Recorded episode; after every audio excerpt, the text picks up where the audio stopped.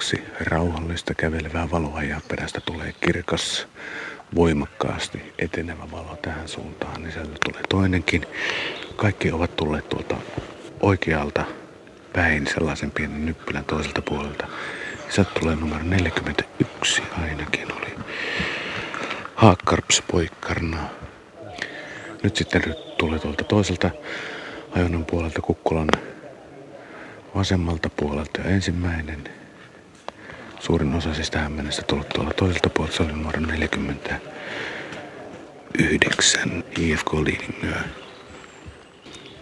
Näin rastimies Marko Miettinen avasi tämän kertaisen Radio Suomen Jukola-illan, joten tervetuloa seuraamme kyselemään, mitä vain mieleen juolahtaa Jukolan ja Venlojen viestistä, eikä muutkaan kysymykset suunnistuksesta tietenkään ole kiellettyä. Puheluita tähän lähetykseen otetaan vastaan numerossa nolla kaksi nolla kolme yksi seitsemän kuusi nolla nolla eli nolla kaksi nolla kolme yksi seitsemän kuusi nolla nolla ja sähköpostitse kysymyksiä voi lähettää osoitteeseen radio piste suomi ät yle piste fi. Ja tuo puhelin ja puhelun hinta on lankapuhelimesta kahdeksan pilkku kaksikymmentäyksi senttiä puhelu plus kaksi senttiä minuutilta. Matkapuhelimesta soitettuna hinta on tuon saman kahdeksan pilkku kaksikymmentäyksi senttiä puhelu plus neljätoista pilkku yhdeksän senttiä minuutilta. Ja näihin teidän lähettämiinne kysymyksiin ovat vastaamassa YLE Urheilun asiantuntija Seppo Väli-Klemelä, Kaukametsäläisten puheenjohtaja Reimo Uljas, suunnistajia edustaa tässä meidän joukkueessa Katri Lindeqvist sekä Suunnistusliiton toimitusjohtaja on myös mukana. Hän istuu tässä vasemmalla puolella. Hän on Mika Kulmala. Tervetuloa. Kiitos. Mutta ennen kuin otamme yhteyden äh, niin, ennen kuin otamme yhteyden tuonne Jukolan viestin kilpailupaikalle Virolahden ravioille, niin kysäistääpä meidän studiojoukkueelta, miten tämä suunnistuskausi teidän osaltanne on lähtenyt käyntiin ja annetaan vaikka ensiksi puheenvuoro Katri Lindeqvistille vaikka kysäisemällä, että vieläkö sieppaa kuinka paljon se Tiomila viestin jouk- teidän Paimiorastin joukkueen diskaaminen? No ei, eipä se nyt enää kauheasti sieppaa, että kyllä aina mennään sitten muutaman harmituspäivän jälkeen kohti uusia tavoitteita. Viestiä lähti teidän osaltanne erinomaisesti liikkeelle. Siinä Katri ensimmäisellä osuudella tuli ensimmäisenä vaihtoon ja kaikki näytti siinä vaiheessa hyvältä, mutta mikä oli oikeastaan se syy, että teidän joukkueenne diskattiin? No se oli niinkin ikävä syy, että meidän kolmannen osuuden juoksija unohti leimata maalissa, jossa kuuluu myös leimata, jolloin osuuden aika stoppaantuu siihen ja lähtee seuraavan osuuden aika juoksemaan. Ja hän siis juoksi kaikki rastit aivan oikein ja juoksi myös maalista läpi, mutta ei leimannut siinä, niin sen takia tuli hylkäys. Eikö järjestäjältä löytynyt sitten ymmärtämystä? No ei sitten riittänyt, että sitä käytiin itkumuurilla selvittelemässä, että tämä kyseinen juoksija antoi kartan seuraavalle juoksijalle ja oli sen jälkeen käynyt leimaamassa. Ilmeisesti joku oli huomauttanut asiasta ja sen jälkeen mennyt leimaamaan maaliin, mutta ei se sitten selvittelyjen jälkeen enää ei hyväksytty. No tilanteen voi korjata tämänvuotisessa Jukolan viestissä, jossa Paimiorasti varmaan sisultuna lähtee matkaan. No, no, Reimo Uljas, Kaukametsäläisten puheenjohtaja. Minkälainen suunnistus kesä on lähtenyt sinun osaltasi liikkeelle? No kyllä mulla on lähtenyt se kesä, niin näiden Jukolan järjestelyjen on sekä tämänvuotinen että vuoden kaksitoista Jukola, kolmetoista, neljätoista ja viisitoista Jukola. viisitoista Jukolan kanssa ei ollut tänä keväänä mitään tekemistä, mutta neljätoista saakka, saakka kaikkien kanssa on askarreltu ja onpa tässä etsitty vuosille kaksituhattakuusitoista seitsemäntoistakin jo järjestäjiä ja niitä, niitä on sitten käyty katsomassa ja haastattelemassa. Olen kuullut, että, ja, että olet pikkuhiljaa jättämässä puheenjohtajatehtäviä, joko seuraajaa on kuinka tarkasti katseltu? Kyllähän se katseltu on, ei tätä voi ihan noin vauhdissa, vauhdissa heittää, heittää viestiä toiselle, mutta koska muodolliset päätökset tehdään kaukametsäläisten vuosikokouksessa syksyllä, niin, niin paras olla kertomatta mitään, ettei, ettei viedä siltä kokoukselta niin valtuuksia. Eli ensi syksynäkö jo, jo no, saamme lisää uutisia tältä no, rintamalta? Mitä ilmeisimmin, tai sanotaanko varmasti. Jäämme odottelemaan sitä. Seppo Väli-Klemelä on ehtinyt YLE Urheilun asiantuntijana jo olla äänessä tuolla T V-puolella Jussi Eskolan kanssa lähetyksissä. mutta myös Tiomilat ja muutkin tärkeät kisat on käyty. Kyllä, joo. Mä oon tätä Paimiorastin valmennustouhua hoitanut ja pitänyt muutamia leirejä. Ollaan käyty siellä Harjun, Harjun maisemissakin leireilemässä. Ja, ja tota, tosin nyt tänä vuonnahan on ollut niin, että nais, Paimion naisten, jota siis Katri edustaa, niin Paimion naisten joukkuetta valmentaa Satu, Satu Tahvonen. Ja minulla on vaan vastuu näistä miehistä. Ja tota, olemme muutaman kerran ehtinyt itsekin käymään metsässä, että jonkun verran kokemusta rasti, rastien löytämisessä tältä kaudelta joon. No mitenkä sieltä Suunnistusliiton näkövinkkelistä, Mika Kulmala, miten kiireinen kevät ja alkukesä on ollut? No kyllä kiireinen on ollut, ollut, ollut mutta erittäin antoisa ja mielenkiintoinen, koska tuota, niin, niin, niin, varsinkin tämä televisiointi on ottanut tässä huiman askeleen kevään aikana. Huippuliikat on tuolla Ylen kanavilla ja muuta vastaavaa. Se on tietysti työllistänyt meitä positiivisella tavalla. Nyt on ruuhka-ajat menossa.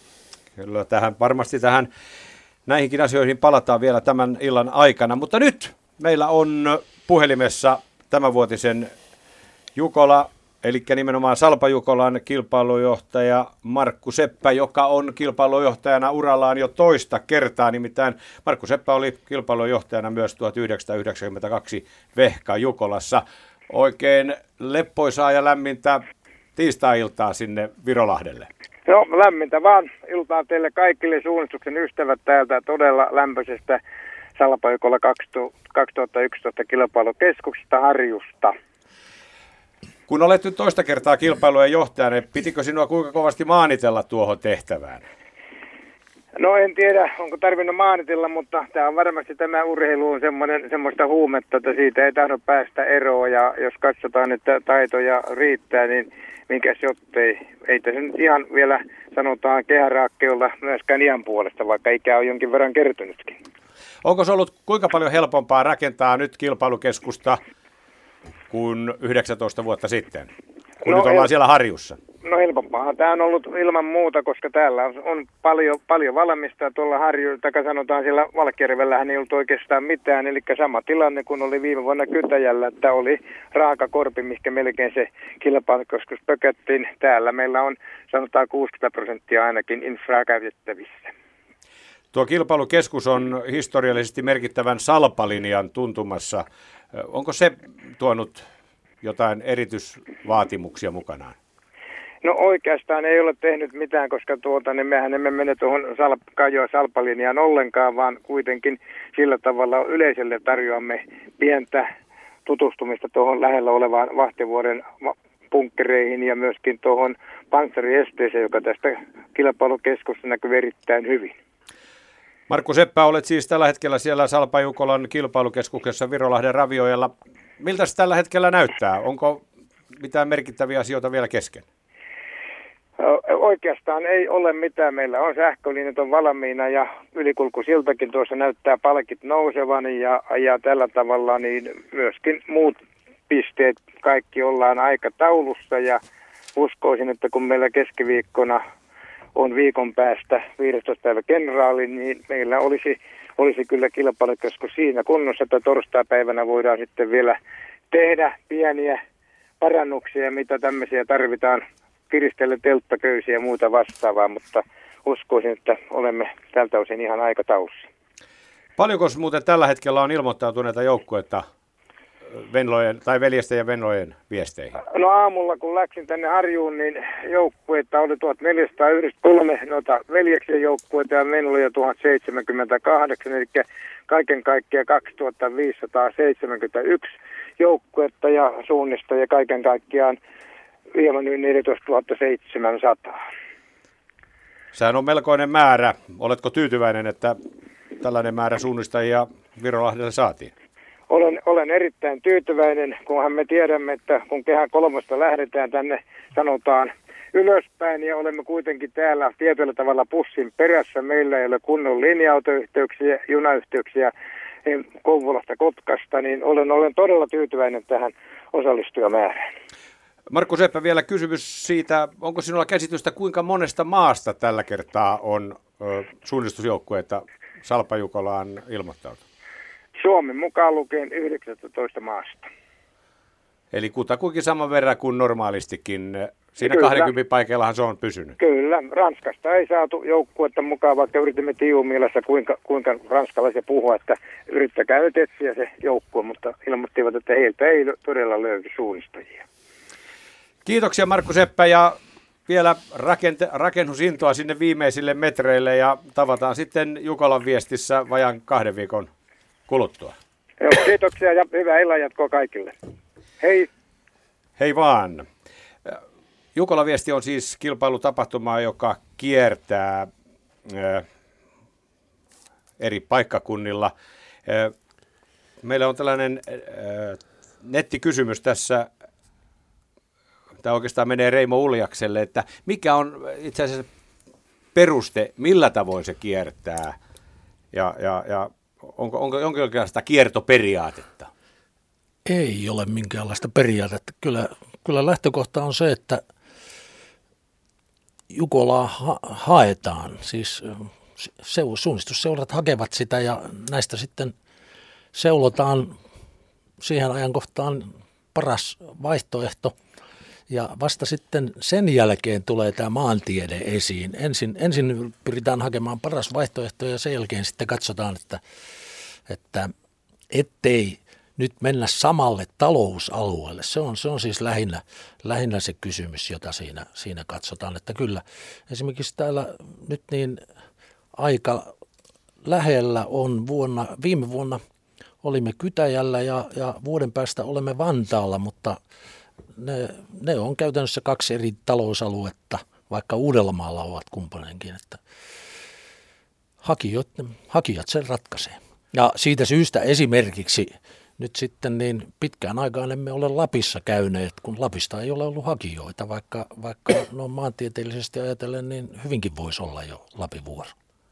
Onko Mika Kulmalalla jonkinlaisia äh, konsteja sillä, millä saataisiin lappalaiset ja Lapin väki innostumaan Jukolan viestin järjestelystä?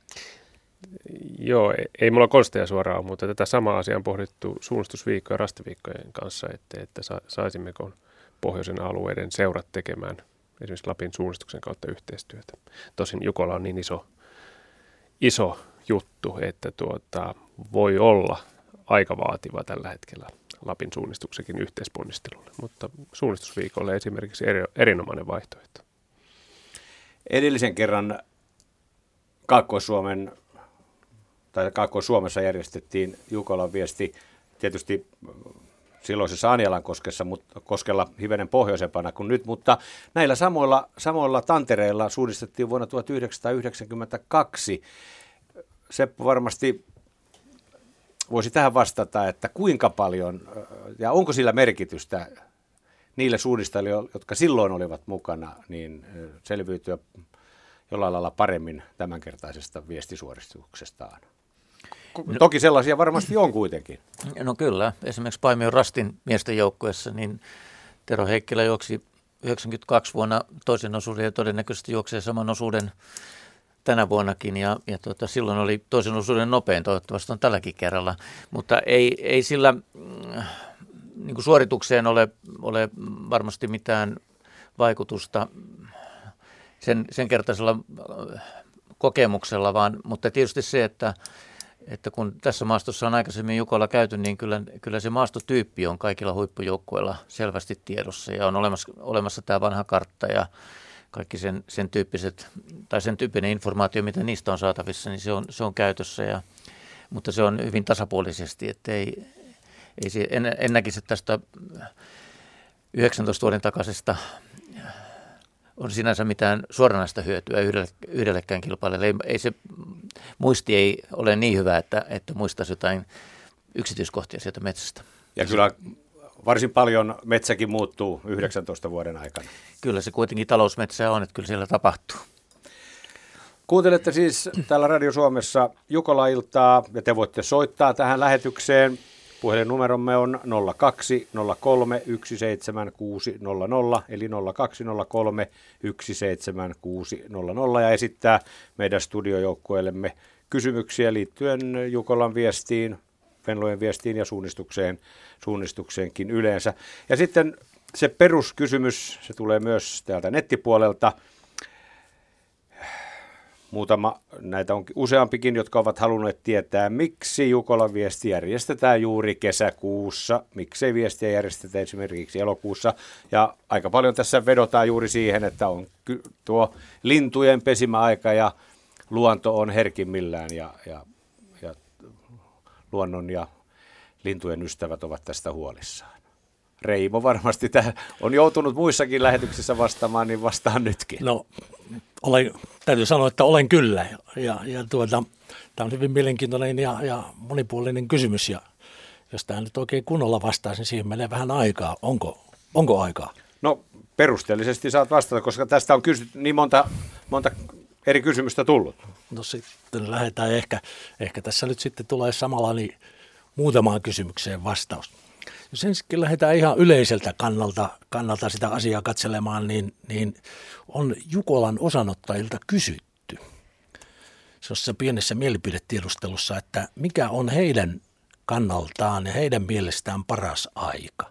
Ja vaihtoehtona annettiin nykyinen eli kesäkuu, sitten annettiin toukokuu, heinäkuu ja elokuu. yhdeksänkymmentä prosenttia halusi kesäkuun. Kysytään Katrilta tässä suunnistajalta, mikä suunnistajia viehättää juuri kesäkuussa? No joo, hyvä kun kysyit, koska kyllä se herätti semmoisia selviä tunteita, että kyllä se kuuluu siihen alkukesän taikaan ja siihen ensimmäisiin yöttömiin öihin, että siihen liittyy vahvasti semmoinen kokemus mulla ainakin. Onko Seppo samaa mieltä? Joo, kyllä se tuota Jukola, Jukola niin kuin... Se on, se on tietysti, tulee siitä perinteistä, mutta niin kuin varmaan Reimo tuossa ehkä kertookin tarkemmin, niin Jukolahan on siirretty myöhemmäksi. Sehän oli e, muutama vuosikymmen sitten vielä jossain toukokuun puolellakin joitakin kertoja, että, että siinä, siinä on saattanut olla tämmöisiä luonnonsuojelullisiakin luonnon ymmärtämissyitä, mutta, mutta kyllä, kyllä suunnistajan kannalta, tuota, jos ajattelee kilpailukalenteria, niin Jukola istuu tähän niin sanotusti alkukauteen. Ihan jo senkin vuoksi, että sitten niin sanotut arvokisathan on loppukaudesta, eli, eli tuota S M-kisat ja maailmanmestaruuskisat ja tämän tyyppiset, niin, niin jos ajattelee niin kuin huippusuunnistajaa, niin, niin tota, paremmat mahdollisuudet on, on sitten antaa, antaa hyvä panos seuralle myöskin näin alkukaudesta. Joo. No niin, Reimo no, voi jatkaa. Joo, siis ja tämmöinen ihan yleinen havainto on myöskin se, että talven jälkeen ja, ja rospuuttokauden jälkeen niin keväällä ihmiset on vilkkaimmillaan, ihmisetkin on vilkkaimmillaan silloin ja, ja, ja tämä näkyy esimerkiksi kuntosuunnistuksissa, jossa keväällä on viidesosa, neljäsosa enemmän osanottajia kuin esimerkiksi elokuussa. Ja, ja tämä nyt on niin kuin, perustelee myöskin sitä, sitä samaa, joka on se kysymys. No nyt sitten,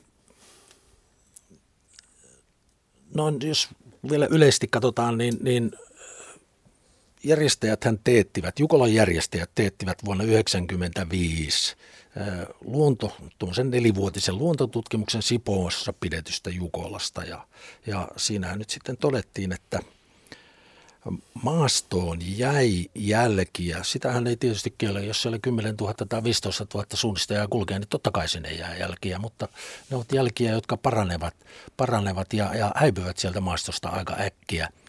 Ja silloin siinä tutkimuksessa todettiin, että puolisen prosenttia maastoalasta, niin, niin siellä oli jälkiä nähtävissä saman vuoden syksyllä ja kolmen vuoden kuluttua enää niitä näkyi nolla pilkku yksi prosentilla, eli kysymys ei ole kovin suuresta alasta.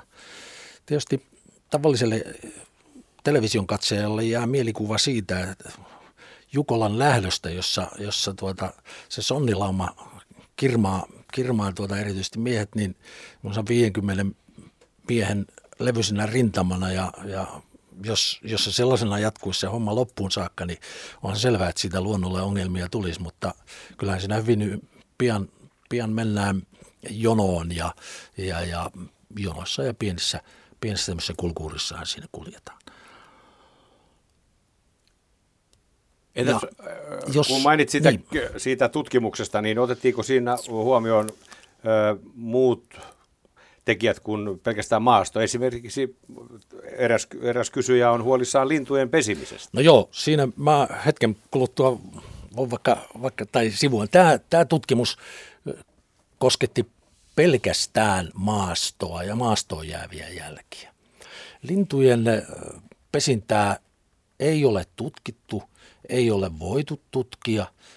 Se on, se on sen verran vaikea. Meillä oli kaksi vuotta sitten projekti, jossa, jossa oli tarkoitus sitten selvittää, selvittää niin, niin oikein tehdä usean vuoden seuranta, mutta lintuekspertit saivat meidät vakuutuneeksi siitä, että se on täysin mahdoton tehtävä saada siitä luotettavia, luotettavia tietoja, ja niin sitä ei sitten tehty, vaikka, vaikka itse asiassa meillä, meillä siihen halu olisi ollut.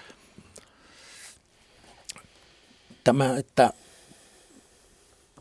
niitä vahinkoja yleensä syntyy, niin, niin sitä, sitä voisi ihan vähän kuvailla tai kuvata noin maanomistajan kannalta. Nyt jos otetaan viisitoista Jukolaa taaksepäin ja viisi eteenpäin, eli parikymmentä Jukolaa, niin niistä yli puolet juostaan saman maanomistajan metsässä kuin on juostu Jukolaa aikaisemmin tai, tai iso rastiviikkoa. Ja jos niistä nyt sitten jotain suuria ongelmia syntyisi maastolle, niin tämä nyt tässä vaiheessa en pidä, pidä niin kuin pinnalla, niin eihän ne olisi päästäneet maanomistajat tai metsästysseurat niin, niin Jukolaa sinne sitten uudelleen. Ja ei se oikeastaan useammin olisi voinut, voinut kun runsaassa puolessa tapauksista ollakaan, koska kun viesti kiertää maata, niin aina silloin tällöin me olemme myöskin neitsellisissä maastoissa. No jos nyt sitten katsotaan ihan lintujen kannalta, niin miksi se on kesäkuussa eikä, eikä tuota, esimerkiksi elokuussa, niin ongelma on siinä, että Jukola on jo sen suuruinen tapahtuma, että, että sillä on merkitystä myöskin kansainväliseen kalenteriin. Ja silloin, niin kuin Seppo tuossa mainitsi, niin, niin parikymmentä vuotta sitten niin Jukola oli kaksi-kolme viikkoa aikaisemmin kuin se on nyt.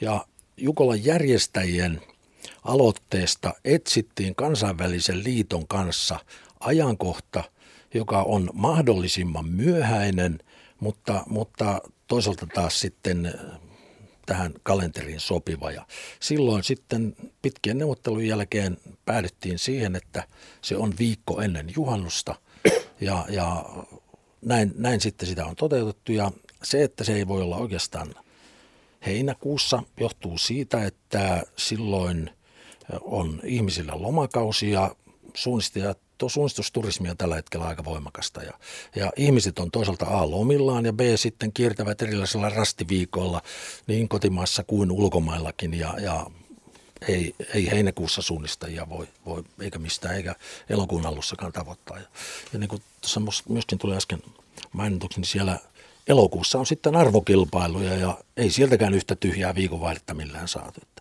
Tämä, tämä on niin kuin tämä ajoituksellinen ajoituksellinen tekijä, joka on otettu huomioon. Ja mitä tulee sitten niihin lintuihin ihan, ihan tarkalleen, niin, niin siitä on aika eriäviä mielipiteitä. Esimerkiksi tässä talvella olin yhteydessä Suomen lintulaskennan Grand Old Manin professori emeritus Risto A. Väisäseen ja, ja kun hän sai sen informaation, mikä Jukolassa tehdään, Niin, niin näiden linnullekin aiheutuvien mahdollisten vahinkojen välttämiseksi, niin hän kyllä totesi, että ei ole mitään tarvetta siirtää, siirtää tuota siitä nykyiseltä paikaltaan.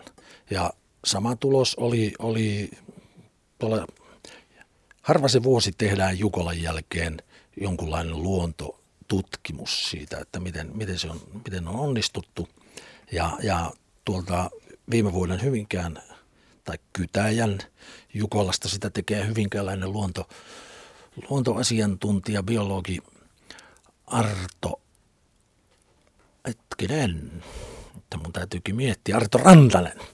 Ja, ja, ja tuota, hänkin sanoi, että, että ei hän näe mitään tarvetta tälle, tälle siirtämiselle. Siis tässä on nyt ilmeisesti Öö, vähän näkemyseroa niiden kanssa, jotka tuntevat todella asian ja toisaalta taas niin, niin yleisellä tasolla.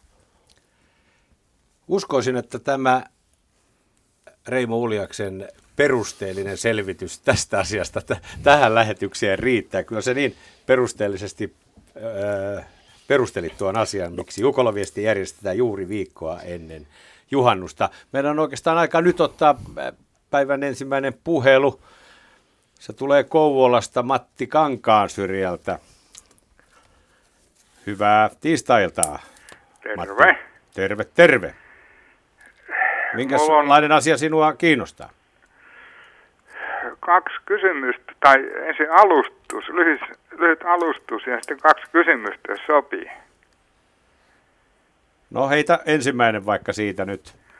Kun suunnistaja valmistautuu juoksuun ja rastien löytämiseen ennen starttia, niin kuinka paljon ennemmin starttia hän saa tiedon kartan reitistä juoksusta, johon hän kilvoittelee? No niin, kiitos Matti kysymyksestä, ja Katri moninkertaisena Venlojen viestin juoksijana voi siihen vastauksen antaa. No juoksijahan saa sen tiedon sillä hetkellä, kun se saa kartan kouraan se edellisen osuuden juoksijalta tai sitten lähtöhetkellä aloitusosuuden juoksijaa, että ei sitä saa yhtään sitä aikaisemmin, kun se oma suoritus alkaa, että aika, aika käy koko ajan, että sitten toki siinä verryttelyalueella on nähtävillä kilpailukartta, mutta siinä ei ole yhtäkään rastia näkyvissä, että siitä voi vaan sitten tutkailla, että miltä se kilpailukartta ja maasto näyttää. Edellinen viestinviejä näyttää aina silloin tällöin hihkaisevan jotain seuraavalle viestinviejille. Mitkä ovat ne asiat, mitä siinä yleensä ehtii siinä viestinvaihdossa ja kartta, tai itse asiassa tässä tapauksessa kartan ojentamisessa antaa? Mm, no eihän siinä montaa sanaa yleensäkään vaihdeta, että aika harvoin näkee pitkiä loruja kenenkään kertovan, että kyllä se lähinnä useimmiten on semmoista psyykkausta ja uskon luomista ja semmoista muutama tsemppisana. Niin, jos mennään tästä aiheesta vähän sivuun Jukolasta, niin lasten sarjoissahan kartta yleensä annetaan nähtäväksi etukäteen, ja siinä on jopa semmoinen opastaja, joka kertoo, että tästä lähtee tämä reitti, ja ymmärrätkö nyt, että tässä on tämä tie, ja täällä on tämä pelto, ja, ja viitotus lähtee tonne, ja niin poispäin, että se on, mutta huippusuunnistaja saa kartan tosiaan vasta lähtöhetkellä. Ja Mika? Niin sen sijaan tämmöiset, että kuinka pitkä matka ja montako rastia ja noususummat ja tämmöiset on kerrottu jo kilpailuohjeessa kyllä etukäteen, mutta se varsinainen reitti kullekin, niin se huippusuunnistajan tapauksessa, niin se on sillä lähtöhetkellä. Kuinka pitkään äh, siinä, kun kartan suunnistaja käteensä saa, niin ku, miten pitkään siinä äh, menee ennen kuin itselleen pystyy hahmottamaan, että että mitä tämä minun osuus noin kutakuinkin pitää sisällään? Vai mennäänkö vain pelkästään tiukasti rastiväli kerrallaan? Joo, yleensä siinä on jonkin matkaa siitä vaihtopuomilta sinne K-pisteelle viitotusta, jota juostaan ennen kuin se suunnistustehtävä alkaa. Ja siinä olisi sitten hyvä kerätä katsomaan semmoinen nopea yleissilmäys siitä radasta, että minkä tyyppinen rata on, mutta se on kyllä aika nopea silmäys, että kyllä siinä niin kuin pääosin mennään rastiväli kerrallaan, että kyllä siellä sitten toki se radan varrella yleensä joku pidempi rastiväli, jossa on ehkä joku tiepolkupätkä, selvä, selvä matka, jota juostaan tiettyyn suuntaan, niin siinä sitten yleensä katsellaan vähän eteenpäin niitä seuraavia välejä valmiiksi. Ehkä tehdään jotain reitinvalintoja jo valmiiksi siinä vaiheessa, mutta tota, pääosin siinä pitää elää siinä kulloisessakin rastivälissä. Näin on. Katson tuonne lasin taakse. Tällä hetkellä ei ole, ei ole puheluita meille, mutta tuosta otamme internetin kautta tulleen kysymyksen. Miten seuroihin kuulumaton pääsee osallistumaan Jukolan tai Venlojen viestiin? Eikö se, Reimo, niin ole, että tänä päivänä kuka tahansa voi koota joukkueen ja lähteä mukaan taistoon? Näin on. Vuonna yhdeksänkymmentäviisi ensimmäisen kerran seuroihin kuulumattomat saattoivat osallistua Jukolan viestiin. Ja, ja, ja siitä lähtien heidän määränsä on kyllä noussut niin, että kun tuossa tämänvuotinen, tämänvuotinen ilmoittautumisaika päättyi, niin laskin, että siellä oli neljäsataakahdeksankymmentä Jukolan joukkuetta ja kaksisataa Venlojen joukkuetta, jotka olivat ei-seurajoukkueita. No nyt miten pääsee, niin siihen, siihen nyt on erilaisia vaihtoehtoja. Aika monet seurat tällä hetkellä järjestävät Jukola-kouluja.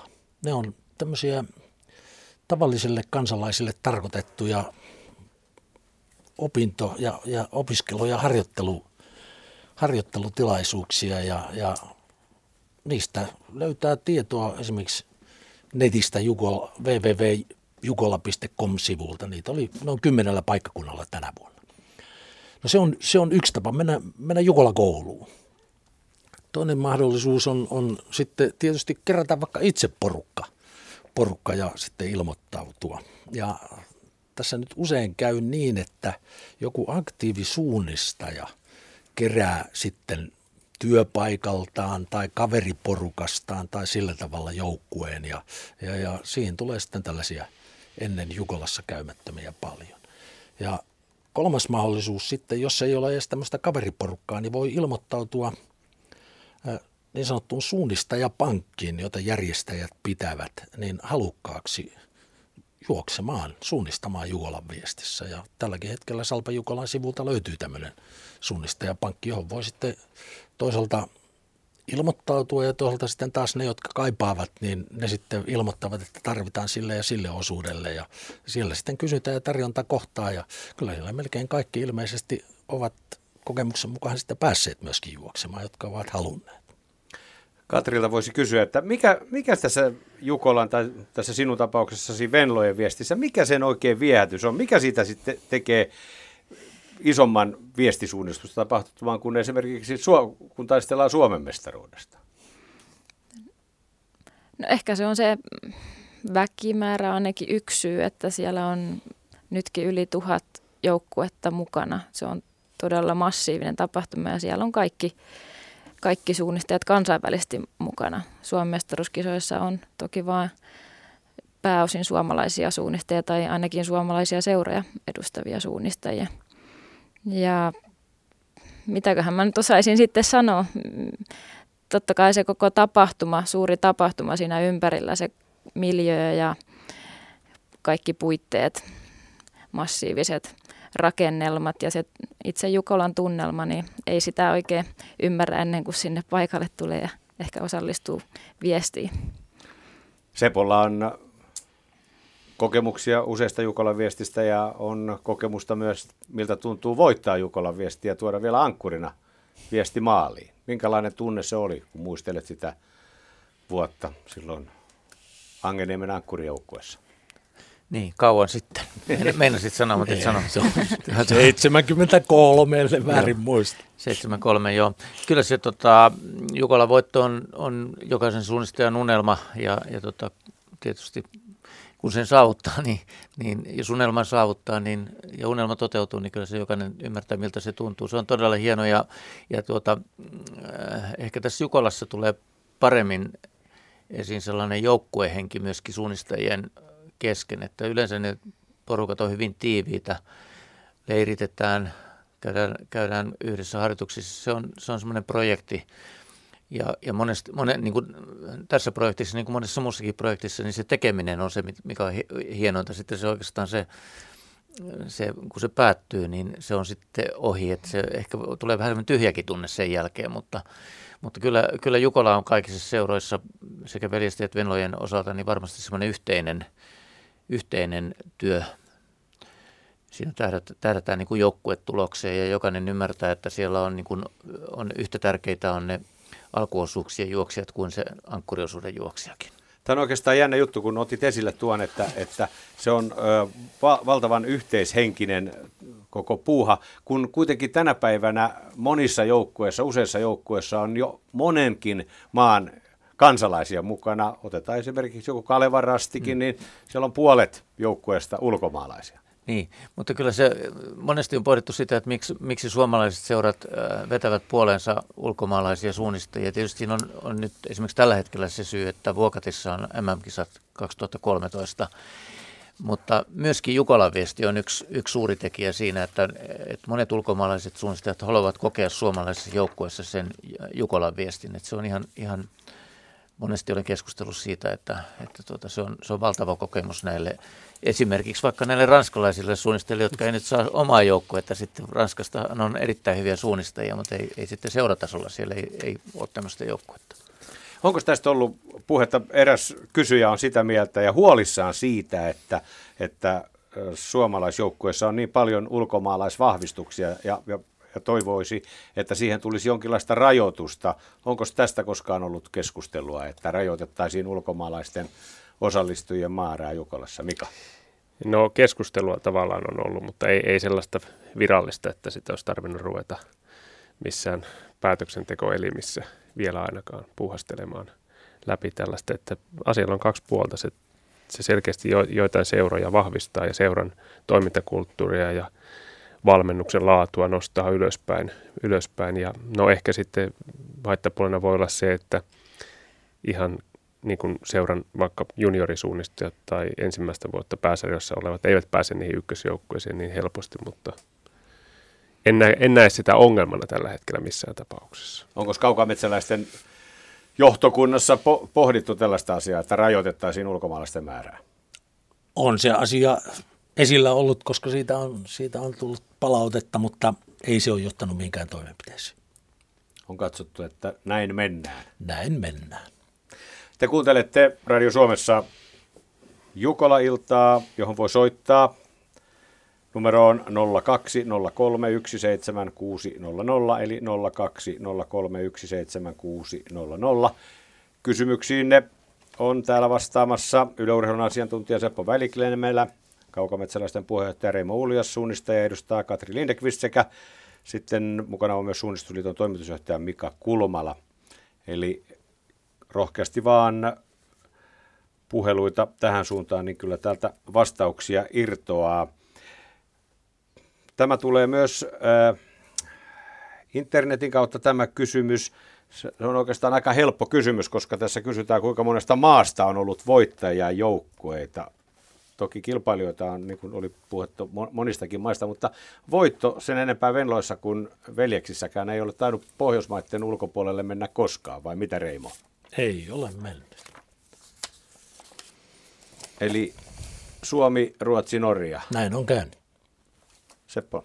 Niin, tästä on paljon haastavampi kysymys, kun pohditaan, että kuinka monesta maasta on olemassa Jukola ja Venlojen voittajia. Siis mon, mon, minkä, kuinka monen maan kansalaisia on ollut, ollut niissä voittajajoukkoissa, niin lähdetään heti. Otetaan siis Suomi, Ruotsi, Norja. Tanskasta tulee ainakin kaksi miestä heti mieleen. Ja taitaa, onko Venloissa näitä? Yksi nainen, Ido Bobak. Niin, Bobak on voittanut jo Venloissa. Mennään äh, Viroon, tulee ainakin Olle, Olle Kärner. Brittejä on ollut Dicky Jones ja Yvette Haig on voittanut Venlat. On ja Dun- Duncan. Ajan Duncan on voittanut. Mennään Australian asti. Troy de Haas no. on voittanut Jukolan viestin. Venäläisiä on no, ollut. Tosiaan Delta Novikov. Novikovit no. ja, ja, tuota, ja ra- Ranska on ollut. Ranska, joo, Ranska on ollut hyvinkin isossa roolissa viime aikoina. Thierry Sursoa ja, ja, ja tuota, kumppanit ja, ja tuota, sveitsiläisiä tietysti. Kyllä niitä, näitä maita on tosi, tosi monta. Tsekkiä on. Bulgari oli viime vuonna. Joo, Kirill Nikolov oli ensimmäinen bulgari, joka voitti Jukolan viesti viime vuonna Hallenin joukkueessa. Aloitti vielä. Aloitti, Aloitti. vielä. Ja, ja no, tuota, kahdesta toista maasta. Sä oot laskenut nämä. Olen laskenut. Okei, okay, no niin. Turha näitä oli ruveta muistelemaan, kun on Reimolla tiedossa kaikki. No, mä tsekkasin, että kuinka paljon sä muistat. Joo.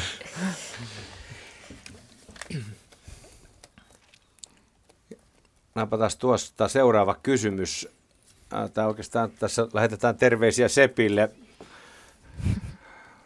Hörkön Jaakko tuolta äm äs Parmasta haluaa no niin. kysyä, että ää, milloin muuten otettiin ensimmäiset hajonnat käyttöön näille alkuosuuksille ja milloin, milloin ensimmäisen kerran kaikille osuuksille? Nyt mennään jo tähän suunnistuksen vähän niin kuin sinne syvempään syvempään osioon. Kaikki ei välttämättä tiedä, mitä nuo hajonnat tarkoittaa. Ehkä on syytä Sepon valistaa ensin, mitä tarkoitetaan viestisuunnistuksen hajonnalla. Pieni johdanto. Niin. Siis hajonnat, hajonnalla pyritään siihen, että suunnistajat tekevät itsenäistä työtä. Kun on yhteislähtö, niin silloin, jos olisi kaikilla sama, samat rastivälit heti alusta lähtien ja koko kilpailun ajan, niin silloin hän juostaisi jonossa, mikä toteutui esimerkiksi Tiomilassa vuonna, vuonna tuhatyhdeksänsataaseitsemänkymmentäyksi. Kun se jono pysyi kasassa kymmenen osuutta, niin kyllä se varmaan Jukolassakin voisi pysyä seitsemän osuutta. Mutta sitten on luotu tämmöisiä hajontasysteemejä, joissa siis kilpailun lopputulos on se, että kaikki joukkueet ovat juosseet samat rastivälit. Ei pelkästään samoja rasteja, vaan samat rastivälit nimenomaan. Ja, ja tuota, sitten pyritään tietysti siihen, että niiden hajontojen ajalliset erot ei olisi niin isoja, että se vaikuttaisi tämän kilpailun kulkuun ja sen seuraamiseen. Mutta tuota... Jos halutaan mennä syvemmälle tähän aiheeseen, niin siinä, se on, on, on, siinä kaivataan jo flappitaulua. Että. No se kuitenkin, mut, tuo, tuo selvitys kyllä riittää. Sen, joo, no. ja tuota, ensimmäisen kerran oli, mun on se helppo muistaa, kun mm. Jukolassa oli vuonna tuhatyhdeksänsataaseitsemänkymmentäkolme ensimmäisen kerran Miemalan metodi käytössä. Eli, eli tuota, silloin käytettiin Jukolassa ensimmäisen kerran hajontaa edisenä vuonna, kun tuli voittajana maaliin. Niin siinä viestissä, Tiomilassa taisi olla jo seitsemänkymmentäkaksi, just Oli. nimenomaan tämän seitsemänkymmentäyksi kokemuksen mukaan. Ja näiden hajontamenetelmien nimethän on, on pääsääntöisesti ruotsalaisia nimiä, Farsta ja Vennees, ja kertoo niistä seuroista, jotka on niin kuin ensimmäisen kerran käyttänyt näitä, näitä tuota, hajontamenetelmiä. Nykyään on sitten paljon käytössä näitä, mutalla menetelmä on yksi. Ja, ja tota, on paljon käytössä näiden eri, eri hajontamenetelmien yhdistelmiä, ja, ja tuota, näitä kehitellään koko ajan. Oliko tuo vuosi seitsemänkymmentäkolme, että kaikilla osuuksilla? Ei ollut. Vai se oli vain alkuosuuksilla? Se oli, nel, se oli kolmella. Kolmella vai? Ensimmäisellä osuudella, joo. joo. Muistatteko, milloin se sitten tuli kaikille, että kaikki osuudet? En muista tarkkaan, oli sen mutta piirissä. Noin kah, vuonna kahdeksankymmentä. Se oli aika monen, monta vuotta, että se oli joku kolmella osuudella, neljällä osuudella, jossain vaiheessa se oli kuudella osuudella, kunnes sitten se tuli läpi linja. Joo, ainakin, ainakin muistan, että seitsemänkymmentäyhdeksän ei vielä ollut. Ei, ei varmaan. Silloin juoksi viimeisen osuuden, niin sillä ei ollut hajontaa. Joo. kahdeksankymmentä ää, oli, muuten kahdeksankymmentä oli ankkuriosuudella hajonta. Mä uskon, että se oli se. Ää, joo, Oudensvaaralla. Joo. Joo, kyllä. Juoksin vähän pidemmän hajonnan kuin moni muu siinä lopussa ja, ja tota, jäin, jäin siinä kyllä, kyllä pikkusen. Tota, kyllä se oli kahdeksankymmentä oli ensimmäisen kerran. Missä vaiheessa muuten joukkueessa jo, jollain lailla tajutaan, minkälainen hajonta on kyseessä, kun viesti etenee? No, jos puhutaan Jukolan viestistä, niin, niin kyllähän sitä pikkusen pohditaan aina, aina ennakkoon, että onko, onko se systeemi tämä, että on niin kuin kolmen ensimmäisen osuuden keskinäinen hajonta ja sitten neljäs ja viides ja kuudes ja seitsemäs, vai onko käytössä joku muu, muu. Tästä ollaan montaa mieltä, koska nykyään sit myöskin halutaan sitä, että jokaisella osuudella olisi jonkunmoinen osuus niin kuin sitä neitsellistä maastoa sillä kärjellä, koska se antaa oman taitovaatimuksensa. Tai, tai siihen taitovaatimuksien oman lisänsä, et koska kaikille rasteillehan tulee näitä kulkuuria, mutta ei, kyllä huippujoukkue tietysti keskittyy siihen, että, että jokainen ymmärtää sen, että siellä on keskityttävä omaan työhön ja, ja Jukolassa ratamestarityö on ollut niin, niin laadukasta ja se valvonta ja ohjaus on niin laadukasta, että siellä ei oikeastaan kovin pahoja mokia pääsi syntymään. Tiomilassa ollaan valitettavasti tässä oltu pitkällä jäljessä, että iso ero Jukola ja Tiomilan välillä tässä. Täällä Radio Suomessa on seuraavaksi vuorossa sitten merisää vajaa puolen minuutin kuluttua, ja sille kysyjälle, joka sanoo, että kysyy meiltä, että onko pelkoa, että joku suunnistaja eksyisi Venäjän puolelle. Ei varmasti eksy, ei ollaan sen verran kaukana kuitenkin Venäjän rajasta ja, se, ja rajan yli ei varmasti pääse, eli sellaista pelkoa ei kyllä tämänkään kertaisessa Jukolan viestissä ole. Tämä helpotuksen huokaus kysyjälle, joten nyt kello on kahdeksantoista viisikymmentä ja on merisään vuoro.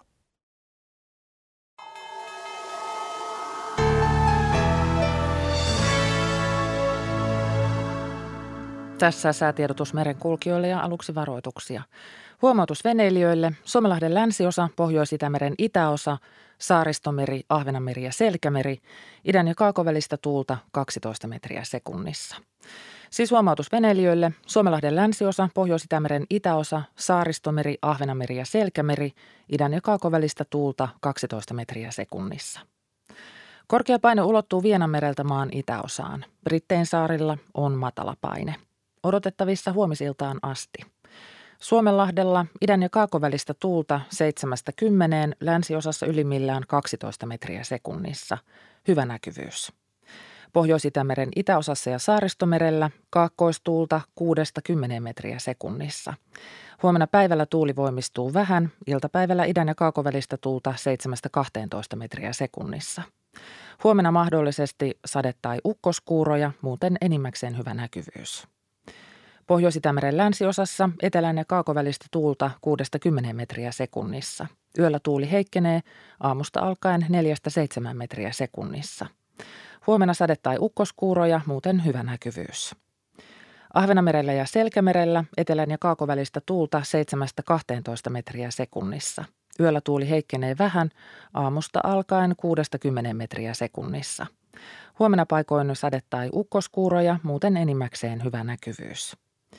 Merenkurkussa ja Perämerellä etelän puoleista tuulta viidestä kymmeneen metriä sekunnissa.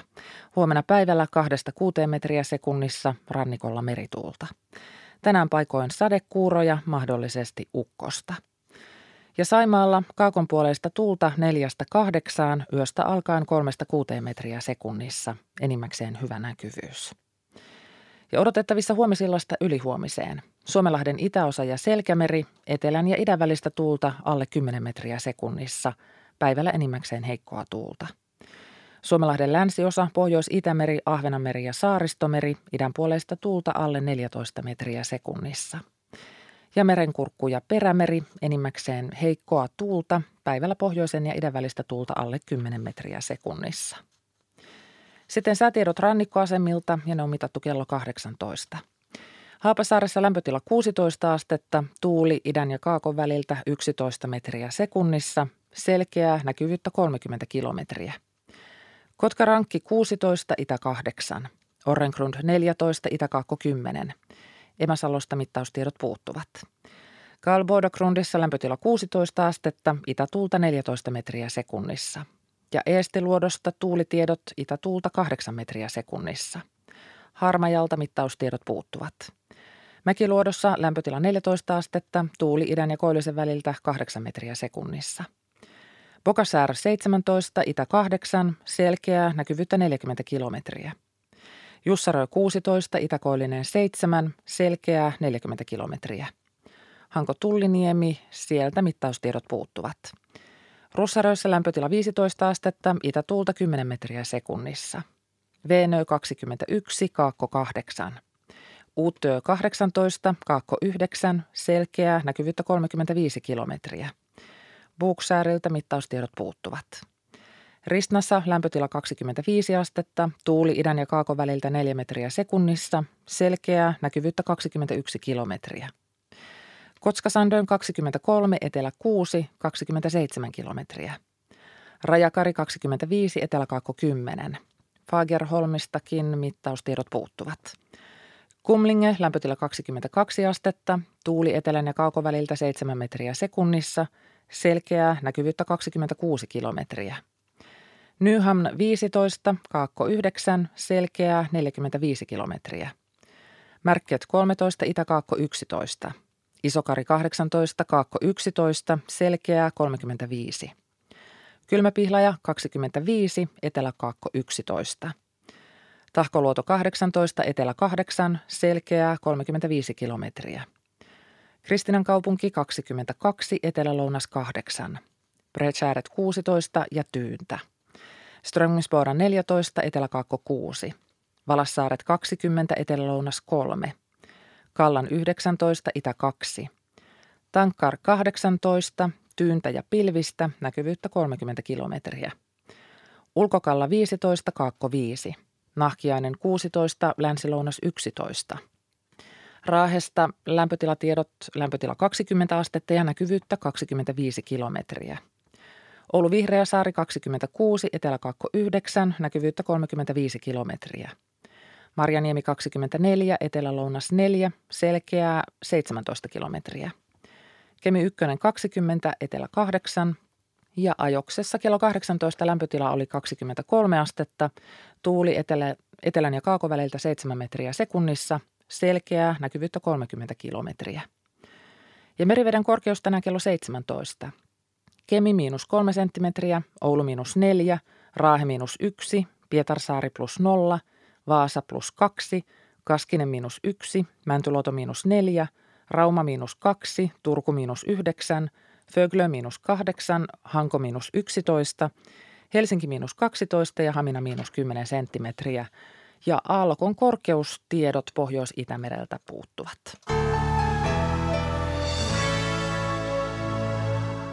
Ja Radio Suomessa jatketaan Jukola-iltaa studiossa Pertti Tapola. Ja me jatkamme samalla aiheella, johon ennen merisäätä päädyimme, eli näihin Jukolan osallistumisiin. Ja Simo Kattilakoski Kokkolasta on huolestunut siitä, että ulkomaalaissuunnistajat, lähinnä hän viittaa venäläissuunnistajiin, että he vaihtavat seuraa kuin paitaa rajan ylitettyään. Esimerkkinä se, että Jukolassa naapurimaan edustaja edustaa suomalaiseuraa, mutta esimerkiksi Finn Vitoselle osallistuessaan seura oli vaihtunut venäläiseksi. Mika Kulmala, miten suuri ongelma tämä on? No ei tämä määrällisesti suuri ongelma, mutta harmitta, harmittavaa totta kai. Näin ei, ei saisi tapahtua. Että kyllä silloin, kun tullaan Suomen edustamaan, ulkomaalainen kilpailija tulee edustamaan, niin edustamaan suomalaista seuraa, niin hän edustaa sitä samaa seuraa sitten Suomessa. Kaikissa kilpailuissa. Kaikissa kilpailuissa sillä kaudella. Mutta valitettavasti sitä ei vielä pystytä valvomaan. Miksi? No, meidän, meillä on tietojärjestelmähanke menossa, että ensi vuoden alusta on se tilanne, että ainakaan, ainakaan henkilökohtaisiin kilpailuihin ei pysty kahden seuran nimissä ilmoittautumaan, mutta, mutta tuota, kyllä sen suomalaisen seuran pitäisi pystyä valvomaan. Että nämä on isoja kilpailijamääriä ja niiden manuaalinen tarkistaminen on tällä hetkellä vielä mahdotonta. Mites Seppo, joka on myös tietyllä tavalla seuramiehiä tässä meidän studiojoukkueessa, suhtautuu tähän asiaan? Onko se ongelma? En, en mä sitä nyt isona ongelmana näe, mutta, mutta tuota, kyllä se on tietysti väärin. Että säännöthän on selkeät kyllä, että voi valita yhden pohjoismaisen seuran ja sitä pitää edustaa sitten pohjoismaisessa kilpailussa. Siis Pohjoismaiden ulkopuolelta tuleva suunnistaja voi valita yhden, kullekin kaudelle vaan yhden, yhden pohjoismaisen seuran, jota edustaa. Mites siellä kaukametsäläisissä tätä asiaa, onko sitä pohdittu vai koskeeko se oikeastaan teitä? Se ei oikeastaan koske. Eli se on enemmän niin kuin liiton juttuja. Joo, kyllä se, kyllä se on näin ja, ja tämä ehkä kertoo siitä, että kansainvälisesti, kansainvälisesti tuota, niin emme pysty valvomaan, valvomaan tätä tilannetta missään tapauksessa, edes, edes minkään maan kansallisesta liitosta, että kyllä tämä valvonta ja toiminta pitäisi lähteä suunnistajista itsestään. Se. Niin piti sanoakin just, että kun tunnen Simon hyvin, terveisiä vaan, niin, niin tuota, Simo on korkean moraalin mies ja tämä kertoo siitä, että, että suunnistajat haluavat, että kaikki mm. tapahtuu rehellisesti ja sääntöjen mukaan, että monessa muussa yhteisessä touhussa, vaikkapa urheilussakin muussa, mutta muuten urheilun ulkopuolellakin tämän tyyppisiin näin pieniin ongelmiin ehkä ei edes puututtaisi. Mutta odotettavissa, että tilanne korjaantuu. Ainakin suomalaisten kansallisten kilpailujen, henkilökohtaisten kilpailujen ilmoittautumisten suhteen kyllä.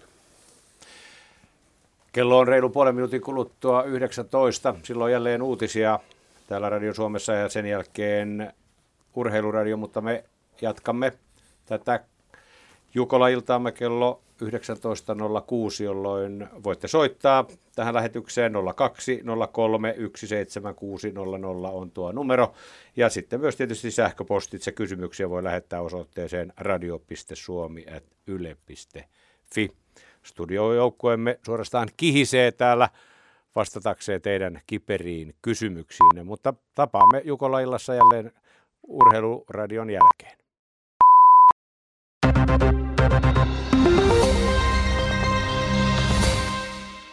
Kokoomuksen Jyrki Katainen jatkaa hallitustunnustelijana. Kaikkien eduskuntaryhmien edustajat päättivät yksimielisesti, että Kataisella on perjantaihin saakka aikaa esittää, mille pohjalle hän muodostaa hallituksen. Katainen käy seuraavaksi keskustelukierroksen kaikkien ryhmien kanssa. Kataisen mukaan yksikään hallituspohja ei ole vielä kaatunut. S D P:n puheenjohtajan Jutta Urpilaisen mukaan S D P ei välttämättä kannata kokoomuksen kanssa noin kuukausi sitten sovittua euroalueen talouspakettia. Urpilainen sanoi, että euroalueen talouspakettia sovittaessa ajateltiin, että S D P ja kokoomus muodostavat hallituksen pohjan. Sopu paketista on Urpilaisen mukaan voimassa toistaiseksi. E U aikoo maksaa korvauksia E H E C-bakteerin takia tappioita kärsineille viljelijöille. Unionin maatalousasioista vastaava komissaari esittää sata viisikymmentä miljoonan euron korvauksia. Bakteerin alkuperästä ei edelleenkään ole selvyyttä. Terveyden ja hyvinvoinnin laitos esittää papilloomavirusrokotuksen ottamista rokotusohjelmaan. Kohdunkaulan syövältä suojaava rokotus annettaisiin yksitoista–kaksitoistavuotiaille tytöille kouluterveydenhuollossa. Rokotusohjelman kustannukset olisivat noin pari miljoonaa euroa vuodessa. Helsingin käräjäoikeudessa S T T:n doping-oikeudenkäynnissä kuultiin tänään entistä hiihtäjää Mika Myllylää. Kaksi ja puoli tuntia kestänyt kuuleminen tapahtui videon välityksellä suljettujen ovien takana. Syyttäjän mukaan Myllylä vahvisti tänään käyttäneensä hiihtouransa aikana epohormonia ja muisteli myös kertoneensa siitä kahdelle syytetylle, Pekka Vähäsöyringille ja Antti Leppävuorelle. Oikeusjutun loppulausunnot kuullaan torstaina. Sää on laajoilla alueilla selkeää ja poutaista. Pohjois-Lapissa on kuitenkin pilvisempää ja saadaan sade- tai ukkoskuuroja. Illalla myös Pohjanmaalla sekä Etelä- ja Keski-Lapissa voi tulla sadetta tai ukkosta. Yön alin lämpötila on kymmenestä seitsemääntoista astetta. Huomenna päivällä kaksikymmentäviisi–kolmekymmentä astetta. Pohjois-Lapissa paikoin alempi. Metsäpalovaroitus on voimassa laajalla alueella maan etelä- ja keskiosissa. Hellevaroitus annetaan maan länsiosaan sekä Pohjois-Pohjanmaalle lukuun ottamatta Pudasjärven, Taivalkosken ja Kuusamon kuntia.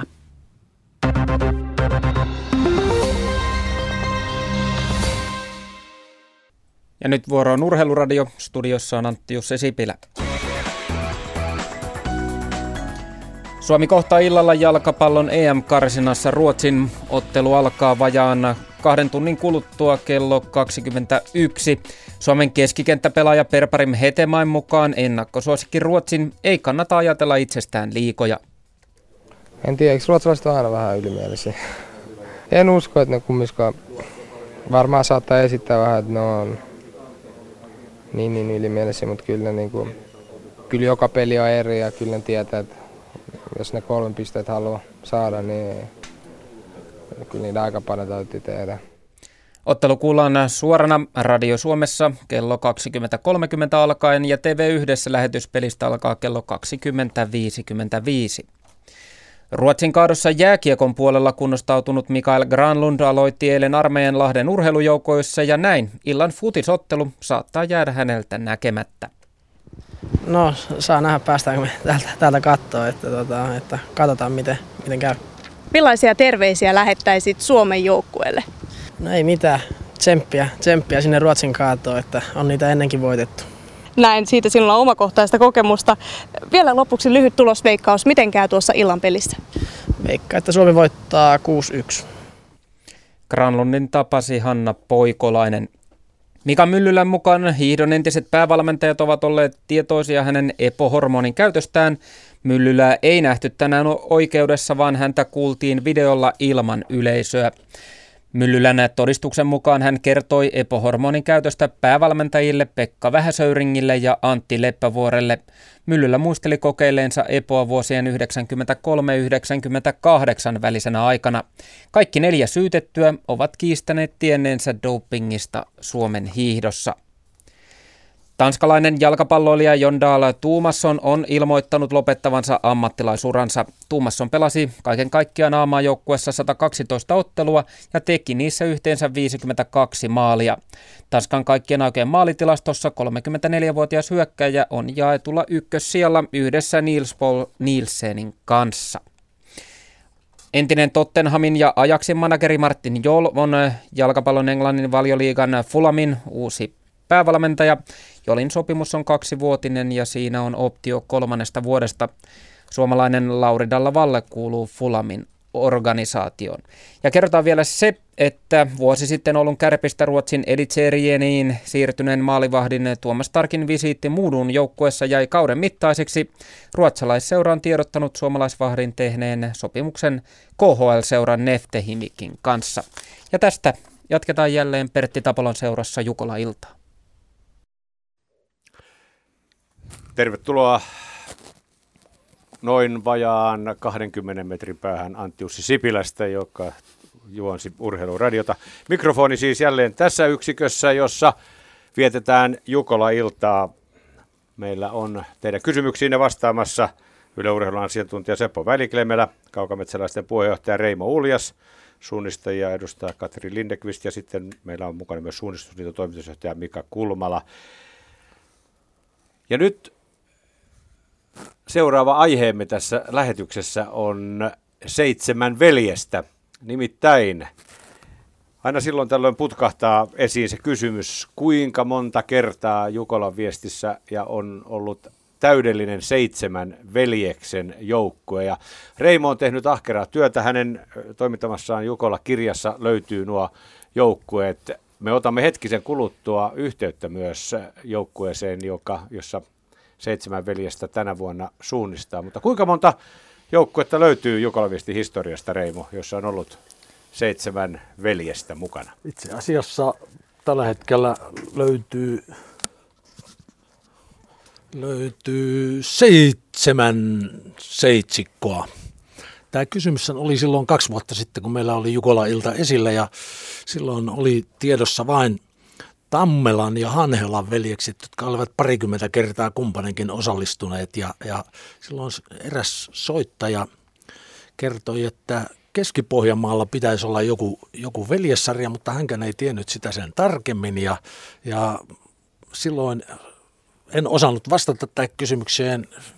Vastasin, että, että todennäköisesti tai ei ole tietoa, varsinkin kun siinä pari kuukautta aikaisemmin oli Oli ilmoitettu, että siellä on joku veljessarja ja, ja kun sitä selvitin, niin siinä olikin sitten kuusi, kuusi veljestä ja isä ja, ja sanon, että ei ole tietoa. Mutta kun sitten Jukolan historiakirjaa silloin syksyllä tuli, tuli tehdyksi, niin otin oikein, oikein asiakseni tämän homman, homman ja loppujen lopuksi, niin kuin sanottu, niin niitä löytyi seitsemän kappaletta. Eli näiden Tammelan ja Hanhelan veljesten lisäksi niin löytyi Kotkasta Soinin veljekset. Sitten oli Raahesta Korpelan veljekset, Ylivieskasta on Hautamäen veljekset ja vielä Kokkolasta Rantalan veljekset. Ja sitten yksi, yksi josta ei sitten muuta saatu tietoa, ei enää yhteyttä saatu, niin oli, oli Kymenlaaksosta, piti olla seitsemäntenä Korkan veljekset, mutta siihen en saanut koskaan mitään vastausta. Että va- varmuudella seitsemän... Kuusi tähän mennessä kuusi on varmuudella. varmuudella.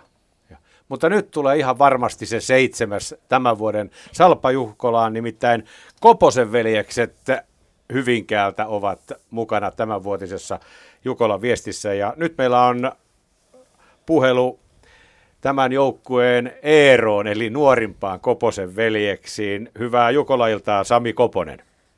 No morjesta, morjesta.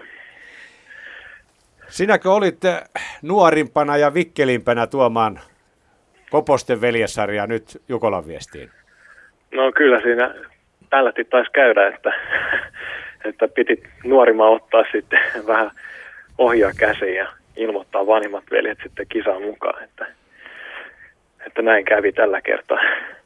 Tämähän suorastaan henki seitsemän veljeksen, Aleksis Kiven aidon seitsemän veljesten henkeä, veljeksen henkeä, koska Eerohan siellä se kaiken vikkelin oli ja nopein oppimaan. Oliko vaikeu- vaikeuksia saada vanhempia veljiä mukaan? No ehkä alussa oli vähän sellaista taivuttelua, että sai, sai kaikki, mutta alustavasti sitten saatiin kaikki sanomaan kyllä ja, ja, ja sitten muutamat alkoi sitten treenaamaan, ja, mutta muutamia piti vielä sitten kalastella mukaan.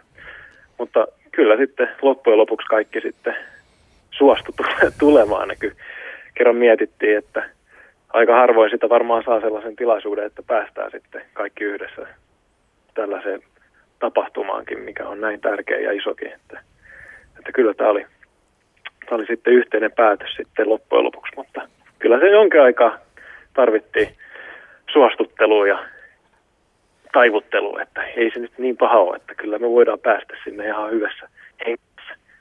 Ja päästä vielä viestikin läpi. Toivotaan. Ja tosiaan, tosiaan olette päässeet nyt historian kirjoihin tällä veljes, veljesjoukkueella. Minkälainen ikähaarukka teidän joukkueessanne on? No aika iso oikeastaan, että mun, kun mä olen nyt nuorin kaksikymmentäkahdeksan, niin mun vanhin veli on nyt hetkonen, oliko se nyt viisikymmentäkaksi?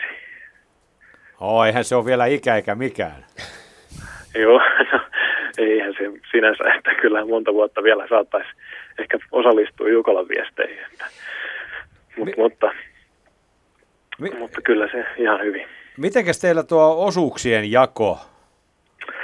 No se on vielä vähän väännön alla, että meillä on vielä tuossa lauantaina viimeinen yhteinen harjoitus tuolla Turun suunnassa, niin se, siinä sitten päätetään, että kuka saa minkäkin osuuden. Että siinä on vähän taistelua, että kuka sen ankkuriosuuden siinä juoksee ja kuka niitä yöosuuksia sitten juoksentelee. Että, että pari on kyllä vapaaehtoiseksi mennyt jo niihin lyhimpiin matkoihin. Niin, taitaa olla helpoin saada, saada, saada väkeä. Onko teillä minkälainen veljeksillä, millainen suunnistustausta?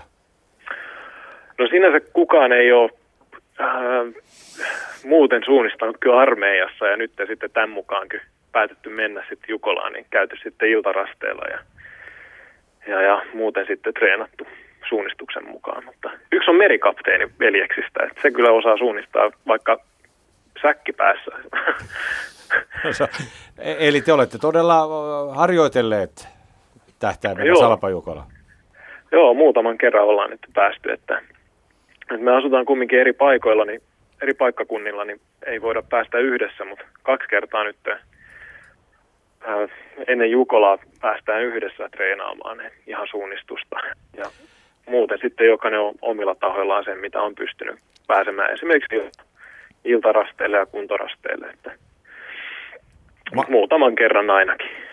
Mainitsit tuossa alussa, että olette, o, olette Hyvinkäältä vai oletko vain sinä Hyvinkäältä vai onko se teidän se kotipaikkanne?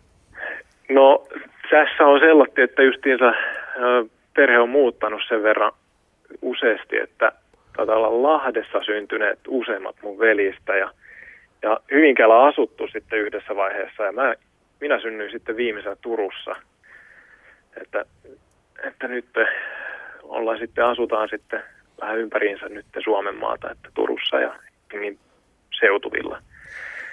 Mitenkäs hyvin muuten ö, tunnette sitten tuota Salpa-Jukolan maastoa siellä Kaakkois-Suomessa?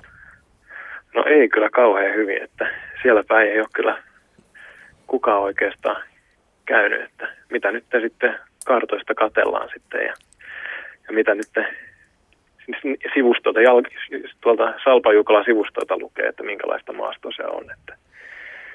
Oletteko pohtineet keskenään, minkälainen tavoite teillä on? No kyllä se menee siihen, että hauskaa pidetään ja koitetaan päästä hengissä kotiin. No, to- kiitoksia Sami Koponen ja oikein paljon onnea tuohon Salpa-Jukolaan. Te olette siellä nyt sen verran harvinainen joukko, että teitä seurataan varmasti hyvinkin tarkasti pitkin yötä, mitenkä se Koposten veljesarja siellä etenee. Joo, kyllä, kyllä. Kyllä se ihan hyvä vaan, että saa vähän enemmän tsemppiä sitten kaikki veljet. No niin, toivotaan näin. Kiitoksia Sami Koponen ja vielä kerran onnea tulevaan Salpa Jukolaan. Kiitoksia. No niin Reimo, näin me saatiin sitten kahdeksas jo veljesarja. Ei niitä kovin montaa sitten kuitenkaan löydy. Ei, mutta yllättävän monta kuitenkin. Eli Koposten veljesarja on nyt se, se viimeinen. Napataan tuosta seuraava kysymys internetistä. Jukolan sekä Venlojen viestissä jonkin osuuden keskeytys tai hylkäys tai muu syy ei estä joukkueen jäsenten juoksua loppuosuuksilla. Onko se näin, että kaikki saavat lähteä osuudesta riippumatta sitten yhdyslä, yhteislähdöllä, koska yhteislähtöä sinne loppuun tulee? Kyllä, kaikki, kaikki saavat juosta, vaikka joukkue hylättäisi tai, tai jostain syystä keskeyttäisi. Tämä oikeastaan seuraava meillä, äh, kysymyskin liittyy vähän tämän, tämän suuntaisiin, suuntaisiin ajatuksiin. Puhelimessa on nyt Pasi Lehti. Oikein hyvää suunnistusiltaa. Juu, iltaa iltaa täältä Salosta tai Halikosta tai Angelniemeltä tai miten vaan nykyään sanotaan. No niin, mikäs, äh, mitä asiaa, tai mikä asia sinua kiinnostaa Jukolan viestissä? No, minua kiinnostaa oikeastaan semmoinen ihan yksinkertainen asia, kun, kun, kun äh, jos suunnistaja käy väärällä rastilla, esimerkiksi yön pimeydessä, eikä huomaa sitä, ja se huomataan joskus myöhemmin, niin milloin se huomataan ja miten se vahvistetaan, koska tuota, tässä on niin kuin taka-ajatuksena mulla se, että kuinka moni osuus juostaan turhaan, jos ei sitä tiedetä heti, että on väärällä rastilla käynyt. Niin, Seppo. No, kyllä tällainen suunnistaja jää kiinni heti, heti vaihdon jälkeen, mutta tietysti se seuraava kilpailija ehtii lähteä, lähteä maastoon tietämättä, että joukko on tullut hylätyksi, mutta kun nämä, on nämä elektroniset leimasinlaitteet, niin, niin se, se niin sanotusti tyhjennetään heti siinä maalissa ja siinä kyllä paljastuu heti, jos, jos tota, ne rastit ei ole oikein tai on käyty väärässä järjestyksessä. Ja tämä Jukolan erikoisuus on tosiaan sitten se, että, että kaikki ne, jotka muuten eivät sitten pääse metsään niin, niin, tai maastoon, niin, niin pääsevät sieltä yhteislähdöstä lähtemään. Ja niitähän on sitten kaksi niitä yhteislähtöjä, että on seitsemännen osuuden yhteislähtö ja sitten muiden osuuksien yhteislähtö. Joo, tämä on muutenkin mielenkiintoista. Sen takia olen kaksi kertaa ollut toimitsijana Jukolan viestissä. Ensimmäisen kerran vuonna tuhatyhdeksänsataakuusikymmentäseitsemän ja toisen kerran vuonna kaksituhattakuusi. Se kuusikymmentäseitsemän oli rastilla, jolloin oli ne paperilaput ja niitä hukkui aika lailla silloin. Olitko, silloin... Viidennen, olitko viidennen osuuden rastilla? Ää, oli... silloin, silloin nimittäin sitten tavattiin ensimmäisen kerran. Ilmeisesti. Mä olin yksitoistavuotias. Mä olin isäni ja äitini kanssa siellä tuossa mettäreunassa. Joo. Suurimman osan yötä. Se, se oli varmaan aikaisemmalla. Ja en tiedä, en muista enää mikä osuus oli. Kyllä, kyllä. Se on kilpailuisia halikossa, joo. Joo, ja sitten tota, sit mä olin tässä Salossa, kun olin, niin mä olin toimi, toisen kerran toimitsijana. Mutta olin, olin bussiohjaustehtävissä, en ollut rasteilla eikä missään muuallakaan semmoisessa. Näin, mutta oletko tyytyväinen vastaukseen? Kyllä mä olen, että ja tulee varmaan seuraamaan myöskin yöllä koko kisan televisiosta, jos se sieltä tulee, että se on yleensä sieltä seurattu tällä hetkellä. Ja katson sitten, että jos kuudennen osuuden suunnistajat käy väärällä rastilla, niin minkälainen olo seitsemännen osuuden maalin tulijalla sitten on. Niin, ja jos et jaksa televisiota katsella, niin radiosta voit kuunnella sitten kaiken yötä myös. Joo. Yle Urheilu välittää niin radiossa kuin televisiossakin koko Jukolan yön tapahtumat. Joo, siinä vaan tuppaa. Jotain muuta aina tulee tehtyä radioa kuunnellessa, että televisiosta pystyy keskittymään vähän paremmin. Aivan. Mutta kiitoksia Pasi Lehti ja hyvää illanjatkoa. Kiitoksia vaan. Katrille kysymys. Miten huiput ja huippusuunnistajat kokevat harrastelijoiden mukanaolon Jukolassa? Onko, onko harrastelijoista haittaa teille huipulle? Ja jos on, niin millaista? Jaaha, tuota ei varmastikaan ole haittaa, että lähinnä niin kuin ehkä huippusuunnistajan näkökulmasta se saattaa vaikuttaa suorituksen hallintaan siinä mielessä, että siellä muodostuu niitä uria sitten ensimmäisen osuuden jälkeen sinne metsään ja siellä saattaa olla sitten tiellä nopeammilla niitä vähän hitaampia suunnistajia edellisiltä osuuksilta ja niitä pitää sitten ohitella sieltä hidaamman metsän kautta takaisin uralle ja silloin saattaa jotain ruveta niin sanotusti syömään, että siinä pitää, siinä pitää hallita hermonsa ja olla välittämättä sellaisista häiriötekijöistä. Että tota, ja samoin rastille, kun tulee leimaamaan, niin siinä saattaa muutama hitaampi leimaaja olla edessä. Että tota, ei se varmasti ketään niin kuin oikeasti harmita ja se on tosi hienoa, että siellä on paljon joukkueita mukana eri tasoisia, mutta just tämmöiseen niin kuin suorituksen hallintaan se saattaa jossain vaiheessa vaikuttaa. En muista itsekään kuulleeni, että, että huippusuunnistajat olisivat harmitelleet sitä, että tapahtuma on laajentunut näin isoksi ja, ja siellä on paljon näitä harrastelijajoukkueita.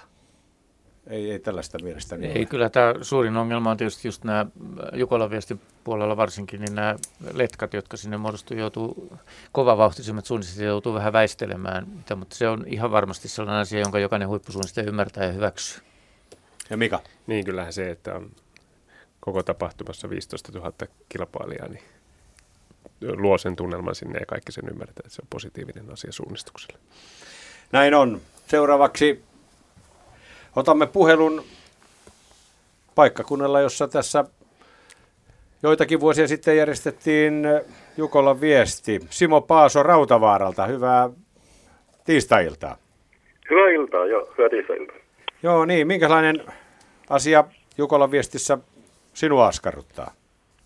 No semmoinen asia, kun silloin tuota, rastimäärä aika suuri, onko joka rastilla rastivalvoja on paikalla, että ei pääse mikään ulkopuolinen häirikkö tuhoamaan rastipistettä, niin kuin minun muistin mukaan tuossa kahdeksankymmentäluvulla täällä oli Sovila, tuolla Pohjanmaalla, asuin Pohjois-Pohjanmaalla, niin Kalevan rastiviestissä kävi kerran sillä lailla, että jonkun, joku oli käynyt metsässä siirtämässä rasti, tai saattamassa rastipisteen, ja ei sitä rastia siellä koskaan sitten löytynyt. Onko koko Jukolan viesti, kun on rastimäärä suuri, niin onko siellä joka rastilla sitten mies paikalla vartioimassa, että rastipiste pysyy paikallaan? No niin, Reimo Uljas, Kaukametsäläisten puheenjohtaja. Miten te olette tämän asian hoitanut?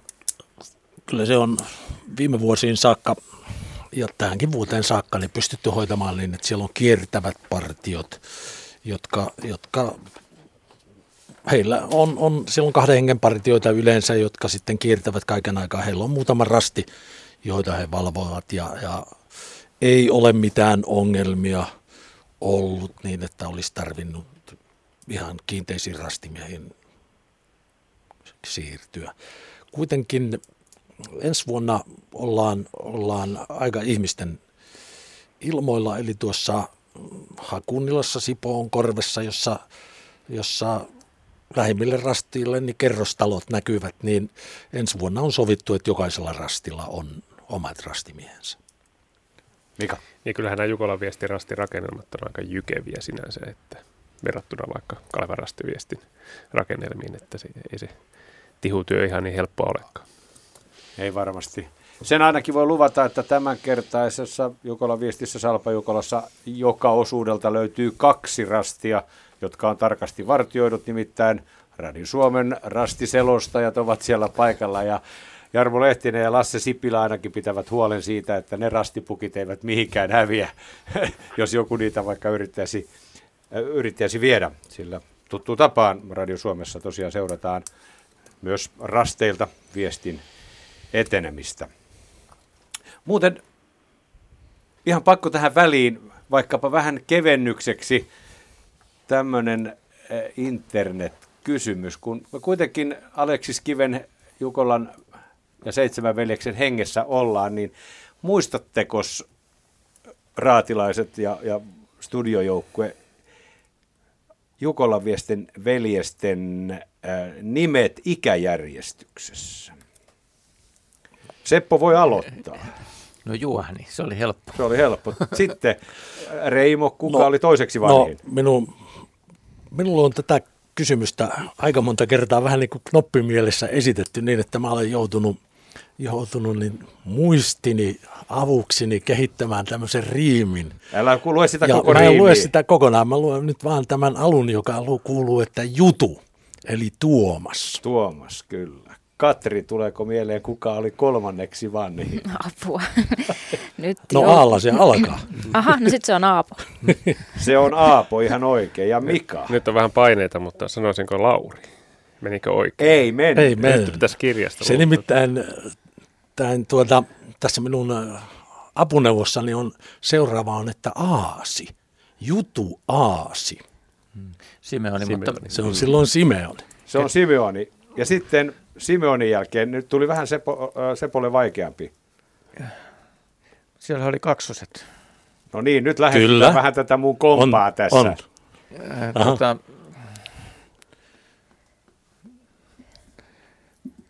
No en mä, nyt ei tule muuta kuin, että Simeoni ja Lauri olisi ollut kaksoset, mutta et, ei, ei taida mennä ihan oikein. Ei, ei mennä oikein. Ei mene. Se on, Timo on seuraava. Kyllä. No. Tai oikeastaan tässä se kompa on. Seuraaviahan on kaksi oikeastaan. No niin, no, joo. Koska tätä... Timo ja Lauri olivat Timo ja Lauri kaksi. Kyllä. Joo, kyllä. Ja sitten kuka se viimeinen on? Katrille meni helpoin. No, oliko se se Eero? Eero se oli, mutta myös Tuomas ja Aapo olivat kaksi. Kyllä, pitää paksaa. Kahdet kaksoset. Okay. Kahdet kaksoset, eli Juhani, Tuomas, Aapo, Simeoni, Lauri ja Timo ja Eero siinä nuo Jukolan veljestä. Tätä muuten meiltä oli kysyttykin, että, että testataan vähän Jukola-porukan kirjatietämystä. Tämä oli oikeastaan aika helppo. Onneksi sieltä ei vaikeampia tullut. Seitsemästä veljeksestä voisi saada aika vaikeitakin kysymyksiä meille. Mutta seuraava puhelu. Menemme lähelle itärajaa, Kiteelle. Elli Pelkonen, oikein hyvää tiistai-iltaa. Hyvää iltaa. Mikäs asia Jukolan viesteissä kiinnostaa siellä Kiteellä? No, minua kiinnostaa nä- että onko mitään tietoa, että kuin vanhoja on vanhimmat juoksijat täällä yleensä ollut.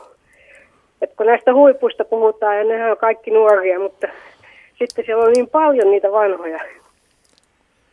Reimo, joka on meidän tilastonikkarimme, niin pystyy kyllä tässä välittömästi vastaamaan tähän kysymykseen. En tiedä pystyykö, koska, koska en nyt kaikkia viisitoistatuhatta nimeä ole tullut, tullut käydyksi läpi, mutta sen mitä tiedän viime vuodelta ja, ja tiedän myöskin, että on tulossa tänä vuonna, on, on Jukolan, Jukolan viestissä Alpo Nisula Mäntästä, joka on seitsemänkymmentäviisivuotias.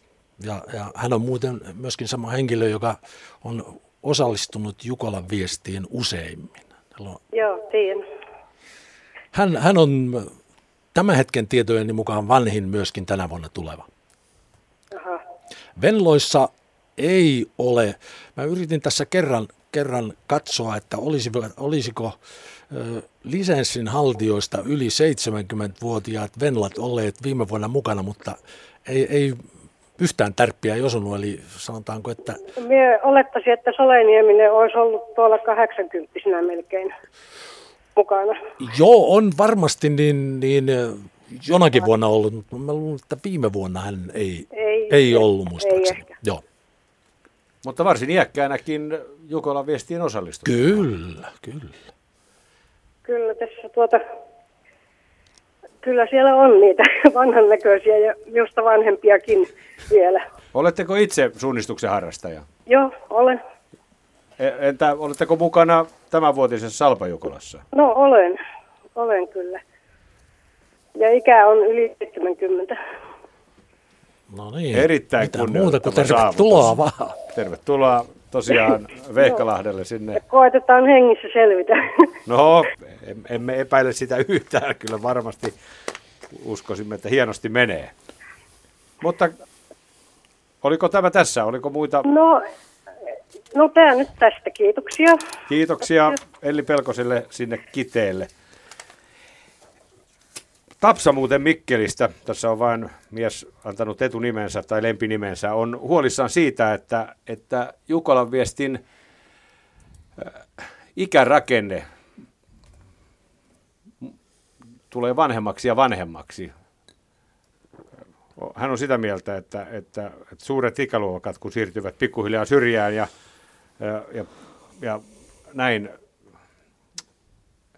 nuoria ei hänen mukaansa niin kovasti kiinnosta Jukola, niin, niin vanheeko Jukolan väki? Mitä mieltä on Reimo Uljas? Kyllä, mutta täytyy Tapsan kanssa tämä huoli, huoli jakaa, koska tällä hetkellä, jos katsotaan aktiivikilpailijoita, niin suurimmat ikäluokat ovat kuusikymmentäviisivuotiaita suurin piirtein. Ja, ja he ovat sitä luokkaa, jotka ihan nyt lähiaikoina tulevat Jukolasta poistumaan ja uusia nuoria, siis parikymppisiä, on tulossa vähemmän kuin mitä näitä veteraaneja poistuu. Tästä on tehty, tehty tuota useitakin tutkimuksia.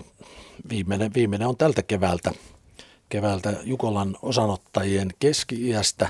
Se on noin neljäkymmentä vuotta. Se on naisissa pari vuotta vähemmän kuin miehissä.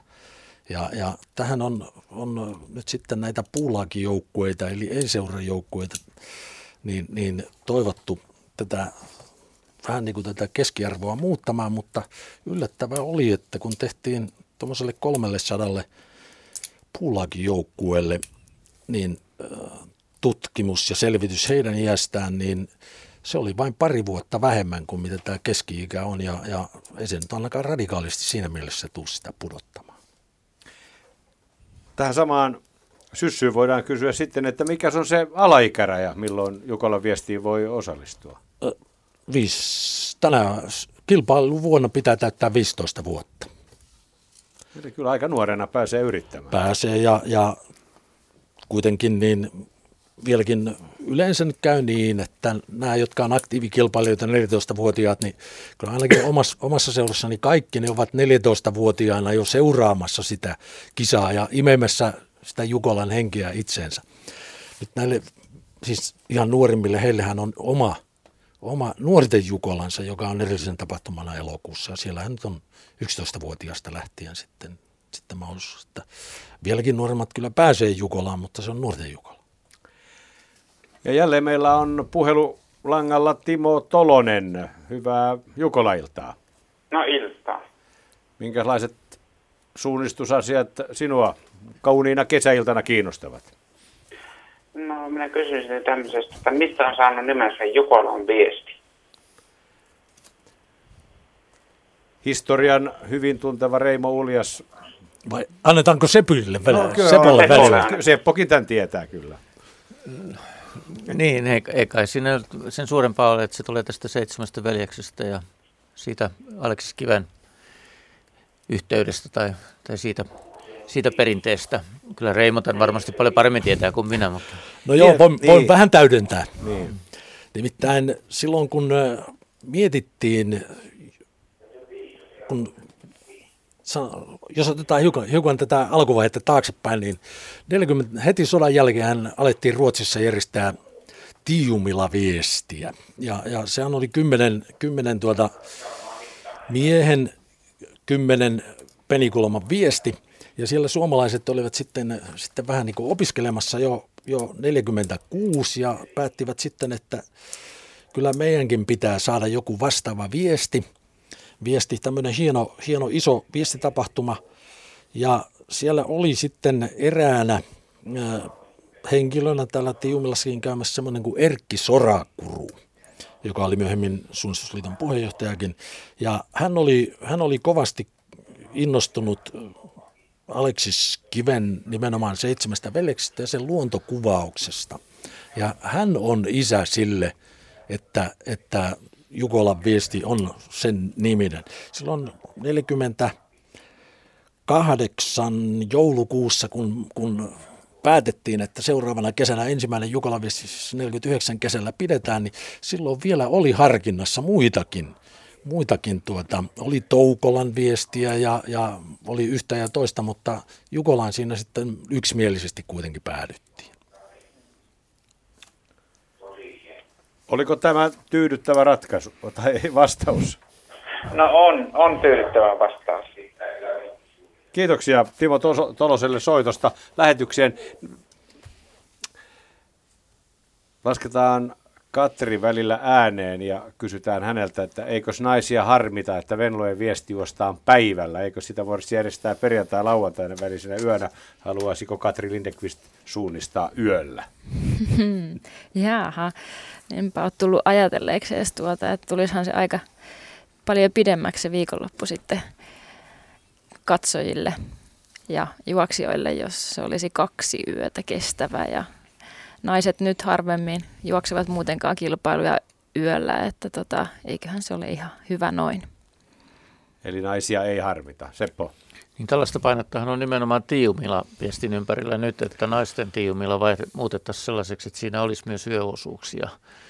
Ja tota, Tiomilahan nyt on muutenkin tapahtumana niin, äh, jonkun verran äh, ongelmoinut tämän pienenemisensä ympärillä, ja tämä on varmaan osa sitä, että sitä yritettäisiin yritettäisi sitä tapahtumaa vähän elävöittää, mutta en, en, en tiedä löytyisikö se tota kautta, ja jos nyt Jukolasta vielä puhutaan, niin kyllähän, kyllähän Jukolassa saa naiset juosta Jukolan viestiä, mutta se on, sääntöhän on sellainen, että, että tuota, saa osallistua vain yhteen kilpailuun, että kuinka tarkasti sitäkin sitten valvotaan, niin se on toinen juttu, että taitaa olla aika, aika monen naisen kokemuspiirissä se, että on joskus sekä Venlojen viestin että Jukolan viestin, mutta ei pistetä niitä siitä putkaan eikä muutenkaan ahdinkoon, että annetaan nauttia myöskin yösuunnistuksesta.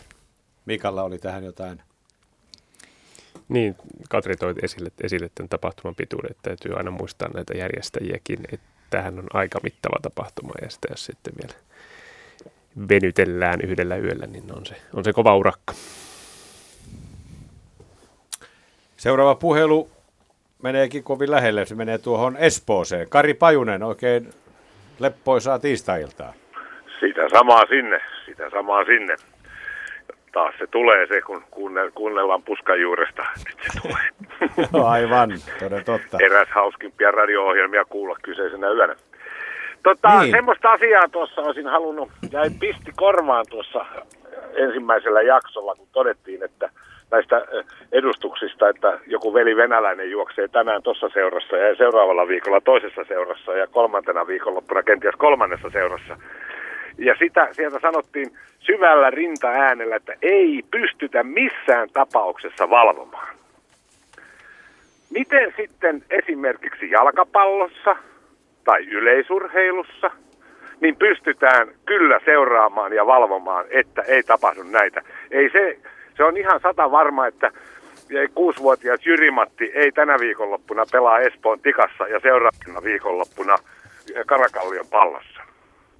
Miten sitten tämmöisessä laissa, kun suunnistuksessa tätä ei pystytä seuraamaan ja valvomaan? Mika Kulmala, Suunnistusliiton toimitusjohtaja, vastaa tähän. Niin sen verran, sen verran tuohon tuota, että jää väärää käsitystä. Kyllähän me suomalaisia suunnistajia pystytään valvomaan ihan täysin. Täysin, että se, se ei ole tässä, tässä niin kuin mikään, mikään ongelma, mutta se, että... No sanotaan näin, Ka- että kansa... naapurin, naapurin Nikolai-poika ei pelaa tänä viikonloppuna Tikassa ja seuraavana viikonloppuna Nikolai-poika ei pelaa Karakallion Pallossa. Ei varmasti pelaa, järjestelmä estää sen. Joo. Niin kuin mä... Sama on yleisurheilussa, että se ei Turun Tovereissa juokse tänään ja seuraavana viikonloppuna Obu I F K:ssa. Niin kuin mä tuossa totesin aikaisemmin, niin tuota... mitään kansainvälistä pelaajarekisteriä ei ole olemassa suunnistuksessa, joka automaattisesti ponkaisi tällaiset pois. Ja kuten mainitsin, niin kotimainen rekisteri on valmistumassa ja muuta, joka toivottavasti estää, estää tällaiset tapahtumat tulevaisuudessa. Mutta varmasti siellä on, jos joku haluaa, haluaa tuota, niin käyttää järjestelmää väärin, niin, niin, niin senkin kiertäminen voi olla mahdollista. Mutta kuten sanoin, niin kansainvälistä suunnistajarekisteriä ei ole olemassa. Ja tämä on se silloin, kun sieltä vaikkapa nyt on se sitten minkä maalainen suunnistaja tahansa ilmoittautuu tapahtumaan ensin johonkin viestiin, mikä, mikä toistaiseksi menee eri ilmoittautum- tai suoraan erillisenä ilmoittautumisena jonkun seuran nimissä. Ja sitten hän ilmoittautuu henkilökohtaisen kilpailun, kuten suunnistusviikkoon tai rastiviikkoon, oman maansa seuran nimissä, niin nämä kaksi, kaksi järjestelmää ei vielä tähän mennessä keskustele toistensa kanssa, ja toivottavasti keskustelee ensi vuoden alusta. Joo, no toi oli selvä, koska toi, toi kansainvälinen rekisteri jäi siinä alussa mainitsematta, tai sitten se meni multa ohi. Toihan riittää sen kaiken. Olen tyytyväinen saamani vastaukseen, ja jään seuraamaan mielenkiintoista ohjelmaa.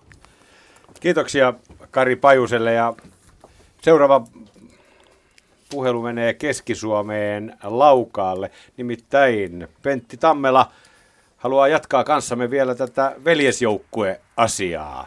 Eikös näin ole? Hyvää tiistailtaa sinne Laukaalle. Hyvä. Se on hyvä ilta. Niin, hyvä Mulla, ilta. Hyvä ilta. Mua kiinnosti kuulla yllättäen veljeksistä ja siinä oli vähän epäselvyyttä näistä veljestä, että kuinka monta kertaa on juostu veljesjoukkueena. Ja tuota, mä oon Pentti Tammela. Tuota, niin ollut vähän kismaa siitä, että kuinka monta kertaa velikset on eniten juossut, niin mulla jää semmoinen mie- mielikuva, että me, me ollaan eniten ollut mukana. Ja aina kun lähdettiin myöhemmässä vaiheessa, niin me lähdettiin tappeleen voitosta.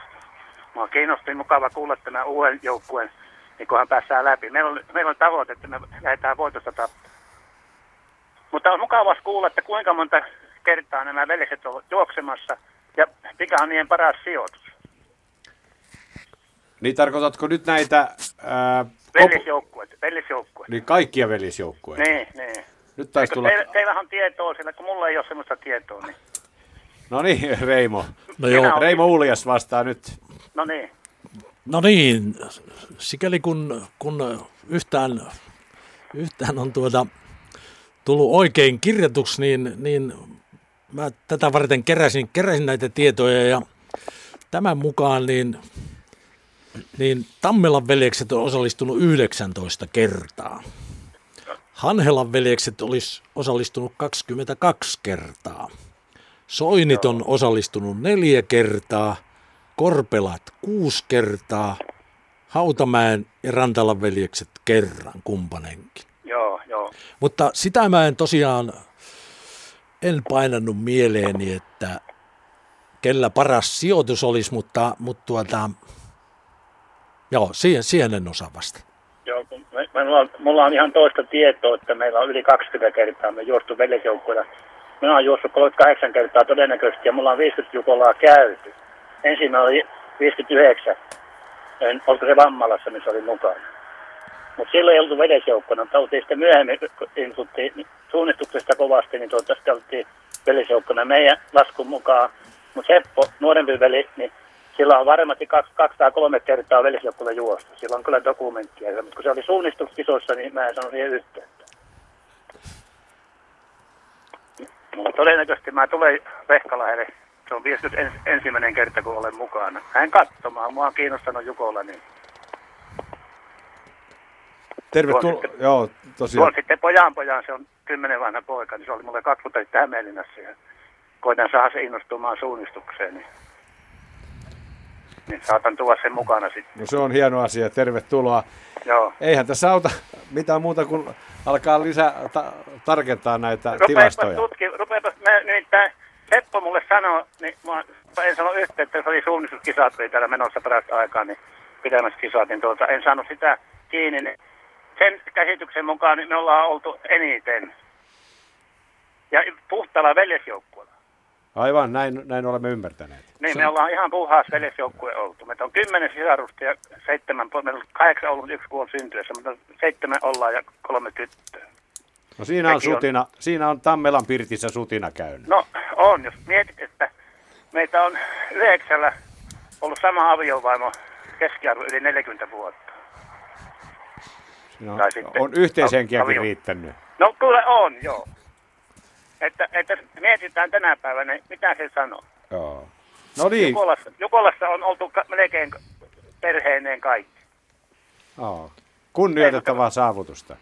Se varmasti, kunnes siihen kirjoihin voisi panna tänä päivänä. Mun piti, Pentti, sulta kysyä, että tota, ää, kun tunnen teistä aika monet, niin, niin muistatko sä, mikä teidän veljessarjan paras sijoitus on, kun se oli tässä esillä? Minä veikkaan, että se on yli sata. Joo, mä luulen, että siinä on vastaus siihen, että mikä on veljessarjojen ennätys. No, se on vähän yli sata. Soin, soinin... Otin... Soinin veljeksillä varmaan oli aika hyvä joukkue myöskin jo, silloin, kun joo, ne olit mukana. Joo, aina. Meillä on aina kova taisi. joo, joo, joo, kyllä mä luulen, että... Ja, ja Hanhelatkin oli kohtalaisia. Meillä oli kerran kuusi veljestä ja ankkurina oli seitsemän. Me oltiin jotain alta kolmenkymmenen sijoitus, kun oli, ankkuri lähti. Tämä neljäkymmentäviisi meillä oli sitten todennäköisesti joukkueen sijoitus. Kyllä. Näin. Joo. Näin. Kiitoksia Pentti Tammelalle soitosta sinne Laukaaseen ja oikein no. hyvää kesäjatkoa ja tervetuloa Tamo, Salpa Jukolaan. Joo, koitetaan, koitetaan tulla ja nähdä siellä. Noin, kiitos. No niin, no, hei. Reimo, kuinka paljon Jukolan viestin osallistuminen maksaa? Tämmöinen kysymys putkahti juuri. Aha, se, on hy- se on hyvä kysymys. Nimittäin ilmoittautumisajankohdan mukaan on, on kolme eri porrasta, joista ensimmäinen porras tämmöinen vähän niin kuin halvemmalla pääsee, kun ilmoittautuu tuonne, se on normaalisti noin tammikuun yksi päivänä, niin se tänä vuonna maksoi hiukan alle kolmekymppiä henkilöltä. sata yhdeksänkymmentä joukkue.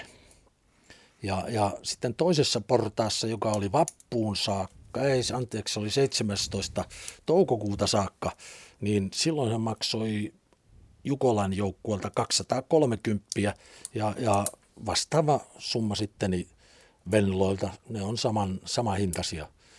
Eli se on sitten jonkun verran päälle kolmekymmentä ja sitten jälki-ilmoittautuneet, jotka pääsee vielä kisapäivään saakka, niin, niin se on sitten kaksinkertainen tähän edelliseen verrattuna. Eli jo neljäsataakuusikymmentä. Se on, nel, no jaa, ei se ollut ihan, se on jotain luokkaa neljäsataa. No, ei aivan. Ei, ei, ei no, nyt ollut ihan topla. Ka- Mutta tuota kolm, kolmisen kymppiä voi sanoa pyöreästi niin, niin, henkilöltä. Kun hyvissä ajoin ilmoittautuu, niin, niin selviää sillä. Näin on. Aikamoinen korotusporras siinä kyllä on. Niin, sata yhdeksänkymmentä kaksisataakolmekymmentä. Niitä sinne neljään, yli neljäsataa. Joo, se on, se on jälki-ilmoittautunut. Se, niitä ei tulekaan kuin kymmenkunta joukkuetta kumpaankin viesti. Mika, ole hyvä. Niin, tuohon sen verran, että tämmöisen ison tapahtuman teknisen toteuttamisen kannalta niin, niin tuota, ilmoittautumistakaraja ei, ei isolta joukolta voi niin kuin kovin lähelle viedä. Tämä on pakko ohjata tätä toimintaa tällä tavalla. Mikä muuten on itse asiassa, Mika Kulmala, Suunnistusliiton rooli Jukolan viestissä? Tai, tai puhutaan aina ihan kuin Jukolan viesti olisi, olisi jo, tietysti kun se on kaukametsäläisten hallinnoima, hallinnoima iso kilpailu, mutta millä, millä tavalla Suunnistusliitto komppaa tätä Jukolan viestiä? Millainen suhde niillä keskenään on? No meillä on hyvä suhde kaukametsäläisten kanssa. Kaukametsäläiset on kattojärjestö tai, tai tämä isäntäjä, joka, joka valvoo tapahtumaa ja antaa, antaa tuota, niin, tämän Jukolan viesti oikeutuksia ja muuta, mutta me teemme sitten käytännön asioita. Meillä on yhteen, yhteinen markkinointi, karttatoiminta pyörii hyvin paljon Suunnistusliiton karttarahoituksenkin kautta ja sitten muun muassa moni tämmöinen nykyajan vaikkapa media-asia, kuten T V-sopimukset, tulee yhteistyössä meidän Suunnistusliiton kautta, että yhdessä me viemme tätä asiaa eteenpäin ja, ja tuota, molemmat, molemmat tarvitsemme kyllä ehdottomasti toisiamme tähän, tähän tuota, Jukolan viestiä suunnistuksen ilosanoman levittämiseen. Niin, saanko mä täydentää sen verran, että tässähän varsinaisesti tätä jokapäiväistä toimintaa, sitähän ei suinkaan kaukametsäläistä eikä kaukametsäläistä hallitus hoida, vaan sitä hoitaa tämmöinen Jukolan viestin johtoryhmä ja siinä, siinä on tällä hetkellä edustus kaukametsäläisistä, Suunnistusliitosta ja puolustusvoimista, joka on meidän pääyhteistyökumppani. Ja tietysti, onko siinä aina sen vuoden järjestäjät sitten myös mukana? Ei, se on, se on johtoryhmä on todella tämä, nämä kolmen, kolmen järjestön, kolmen taustaorganisaation henkilöt. Noin, kiitoksia vastauksesta. Ää, menemme jälleen internetkysymykseen. Onko olosuhteilla vaikutusta, jos on esimerkiksi sadekeli tai helle?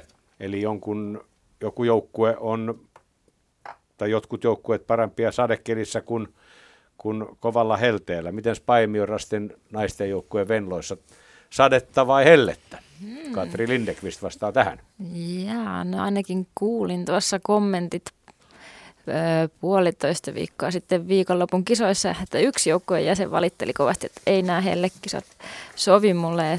Eli kyllä siinä niin kuin henkilökohtaisia eroja on, ketkä sopeutuu paremmin helteisjuoksemiseen ja ketkä tykkää enemmän raikkaassa sadeilmassa juoksemisesta. Että tota, vaikea, vaikea sanoa ennakkoon, että kai se päivänkin kulku siihen hiukan vaikuttaa, että mikä sinä päivänä sopii. Ja jälleen otamme puhelun ja nyt otamme puhelun uuteen kaupunkiin. Juha Suvanto on siellä toisessa päässä. Hyvää Jukola-iltaa. No hyvää Jukola-iltaa. Niin, minkälaiset asiat siellä länsirannikalla kiinnostaa? No itse en ole harrastanut oikeastaan suunnistusta juuri koskaan, mutta olen hiihtänyt Raumalla rastilukon väreissä ja rastilukko on tunnettu suunnistusseura. Eli, eli pidän suunnistusta hienona lajina ja, ja olen ajatellut, että kartta on siinä se tärkein ikään kuin väline, jonka avulla sitten isää viedä eteenpäin. Ja sen takia kiinnostakin pikkusen, että miten on virungin mahdollisuudet saatu pidettyä kurissa tämmöisessä lajissa. Eli, eli mulla olisi ensimmäinen kysymys ihan noin yksinkertainen, että kun tullaan vaihtoon, niin meneekö se kartta seuraavalle juoksijalle, vai onko hänellä oma kartta, missä on vain hänen omat rastinsa, minne hän pyrkii. Ja, ja sitten olisi tota noi, toinen kysymys. Öö, miten kauan siinä voi antaa neuvoja mahdollisesti, kun karttoja vaihdetaan tai, tai viestikapula ikään kuin vaihdetaan? Ja, ja miten on estetty, ettei, ettei, ettei verryttelevä suunnistaja maastossa anna mitään vinkkejä kilpailevalle kaverille? Eli, eli hieno laji, mutta kysyisin tämmöisiä vähän vilunkin juttuja, että miten ne on estetty. No niin, Seppo Väli-Klemelä on valmis tähän antamaan vastausta. No ensiksi tämä kartta-asia, niin tota, tämähän on vuodesta tuhatyhdeksänsataaseitsemänkymmentäseitsemän alkaen ollut niin, että tuleva kilpailija antaa lähtevälle kilpailijalle sen seuraavan osuuden kartan. Siis tuleva, vaihtoon tuleva kilpailija pudottaa kartta, oman karttansa matkalla järjestäjien saaviin tai johonkin muuhun kokoamispaikkaa ja jatkaa ilman karttaa sitten sinne kartavaiht- tai kartatelineelle, josta, josta nostaa sen seuraavan osuuden kartan ja antaa sen seuraavalle juoksijalle. Eli, eli, eli, eli ykkösosuuden juoksija ei näe sitä kakkososuuden juoksijan karttaa. Ei, ei näe. Ja tuota, se, että mitä siinä kartan vaihdossa sitten tapahtuu, niin eihän siinä mitään sellaista rajoitusta ole, että kuinka kauan siinä saa jutella, eikä siinä oikeastaan kukaan pysty varmaan valvomaankaan, mistä siinä jutellaan, mutta sanoisin näin, että Että, että tota, niin kuin Katri tässä aikaisemmin lähetyksessä sanoi, niin se on lähinnä semmoista tsemppaamista ja, ja, ja sen tyyppistä, että äh, ei se ainakaan johda yleensä parempaan suoritukseen, jos, jos tota, yrittää antaa kovin tarkkoja ohjeita sille lähtevälle kilpailijalle. Kyllä tietysti jotakin, jotakin semmoista äh, informaatiota voi antaa esimerkiksi, että... Äh, että on rasteja lähekkäin tai jotain tämän tyyppistä. Ja enkä mä oikein, no mä en tunne semmoista sääntöä, että missä se olisi niin kuin tarkasti ottaen kielletty. Että kyllä tästä tulee niin kuin, enem, enemmän tulee tämmöinen eettinen puoli vastaan sitten, että... Joo, et, kyllä. Ja sitten tämä verryttelyjuttu, niin, niin siis verryttelyalueelta, verryttelyalue ei ole kilpailualueella, että kil, verryttelevät kilpailijat eivät kohtaa kilpailevia kilpailijoita. Et ne on täysin, täysin eri paikoissa. Että, et, sitten, jos siitä vähän mennään sivuun, niin tuota, sitten on taas nämä yleisörastit, joissa jonkun verran on käyty keskustelua siitä, että voiko yleisö antaa kilpailijoille neuvoja esimerkiksi väliaikojen tilanteesta ja niin poispäin. Ja, ja siinä kai nykyinen linja on se, että ei, ei sitä nyt varsinaisesti mitenkään kielletä, koska se on aika, aika vaikea sitten valvoa, valvoa että siellä, siellä nyt sitten huudellaan. Yleensä sekin vaan häiritsee kilpailijaa, jos siellä enempi huudellaan. Niin Mika. Ni, niin ja kyllähän kenttäkuulutuskin kaikuu kuitenkin jonkun verran, että väliajat ja tämmöiset tietyltä osin mm. tulee sitä kautta. Se on kyllä totta. Itse aikoinani olin useassa Jukolan viestissä rasti miehenä, rasti selostajana, niin kyllä aika kauas se kenttäkuulutus muuten kuuluu sinne, sinne maastoon. Joo, joo. Mites, mites tämmöiset asiat sitten, kun armeijassa nyt joutuu tai pääsi suunnistuskilpailujen makuun vähän, se oli semmoinen, mä harrastin siihen aika kestävyysjuoksua, niin, niin mun oli helppo ottaa semmoinen taktiikka, että mä juoksentelin muiden perässä ja katselin, että on saman sarjan kavereita. Mutta nyt, miten, näkeekö nämä maastossa nämä kaverit jotenkin, että kuka on... Siitäkin A-sarjaa, B-sarjaa, C-sarjaa tai mitä, mitä ne nimitetäänkin. Et tietysti huiput tuntee toisensa, ja, ja, mutta mut jos mennään tuommoiselle hiukan alemmalle tasolle, että kaverit ei tunne toisiaan, niin onko, onko helppo tunnistaa, että toi on mun sarjan kavereita, että mennään ton perässä? No Jukolassahan ei, ei t- tällaisia sarjajakoja ole, vaan kaikki suunnistavat sitä Jukolan viestiä. Me aikaisemmin tässä illan aikana puhuimme näistä rastihajonnoista, Seppo. Joo. No kyllä tässä vähän on niin kuin oikealla jäljellä, että kyllä, kyllä niin kuin, äh, suurin, ehkä suurin tämmöinen äh, vilpillisyysongelma huippusuunnistuksessa tällä hetkellä on se, että noissa henkilökohtaisissa kisoissa, erityisesti pitkän matkan M M-kisoissa, niin tämä niin sanottu peesaus, niin se on, se, on, se on kyllä mahdollista ja ollut esillä esimerkiksi pari vuotta sitten jopa M M-mitali ratkesi sillä tavalla, että, että siinä oli tämmöistä yhdessä juoksua pidemmän matkaa ja, tota, ja tota, se, se on vaikea kitkeä pois. Nyt, on, nyt keskustellaan paljon siitä, että, että onko henkilökohtaisiin kilpailuihin tehtävä näitä hajontamenetelmiä, siis voidaan tehdä, tehdä se voi olla henkilökohtaisessa kilpailussa, tämmöisiä, puhutaan niin sanotusti perhoslenkeistä, jotka juostaan eri järjestyksessä. Joo. Entä miten toimisi tuommoinen, jos lähtöväli olisi pidempi? Tietysti menee tylsäksi kilpailu vissiin. No ei ainakaan mun mielestä mene tylsäksi kilpailu, mutta, mutta siinä tulee, tulee sitten tämä kilpailun kesto, että silloin pitäisi ehkä rajoittaa arvokisafinaaleissa sitä osanottajien määrää. Ja sitten tietysti tulee myöskin tämä esimerkiksi televisiointipuoli, että, että se ei voi kestää ihan loputtomiin se odottaminen, että, että tarvitsisi niin kuin tapahtua koko ajan. Niin, niin mutta... kyllä. Jos mäkihypyssä on ollut aikanaan niin, että amerikkalaiset ei viittinyt seurata ohjelmaa, jos ei joka seitsemän sekunnin välein tule kilpailija rännistä alas. Joo, varmaan se näinkin olla. Pitäisi olla niin kuin perä, perä maastossa. Joo, joo kyllä, tuota, kyllä siis kaiken ratamestarityön tavoite pitää olla se, että suunnistajat tekee itsenäistä työtä. Joo. Mutta se, että saavutetaanko se ja onko se mahdollista kaikissa olosuhteissa, ja, niin se on, se on toinen kysymys. Ja viestissä, viestikilpailussahan tämmöistä sääntöä ei olekaan, etteikö toisen, toisen mukana saisi juosta. Sitä, niin, sitä saa tehdä, mutta sitten näillä hajontamenetelmillä pyritään siihen, että siitä ei olisi syötyä. Joo, ja, ja vaikka en ole mikään varsinaisesti uskovainen mies, niin uskon, että Jumala kyllä rankaisee. Nimittäin siinä armeijan viestissä kävi niin, että mä lähdin Jarmo Launosen kanssa yhtä aikaa. Hän oli siihen aikaan maajoukkuesuunnistaja. Ja mä sitten peesailin pari rastiväliä ja sen jälkeen menin niin komeasti vattalleni, että mun oli kaikki tavarat sikinsokin pitkin mettää ja en löytänyt pitkään aikaa, missä mä olen. No, näin se on. Näin se on. Omakohtainen kokemus Juha Suvannolla. Oikein hyvää illanjatkoa sinulle ja kiitoksia soitosta. Me ehdimme ottaa vielä yhden puhelun ennen kello kaksikymmentä uutisia ja puhelu on, puhelimen toisessa päässä on Juha Vainio. Oikein hyvää iltaa.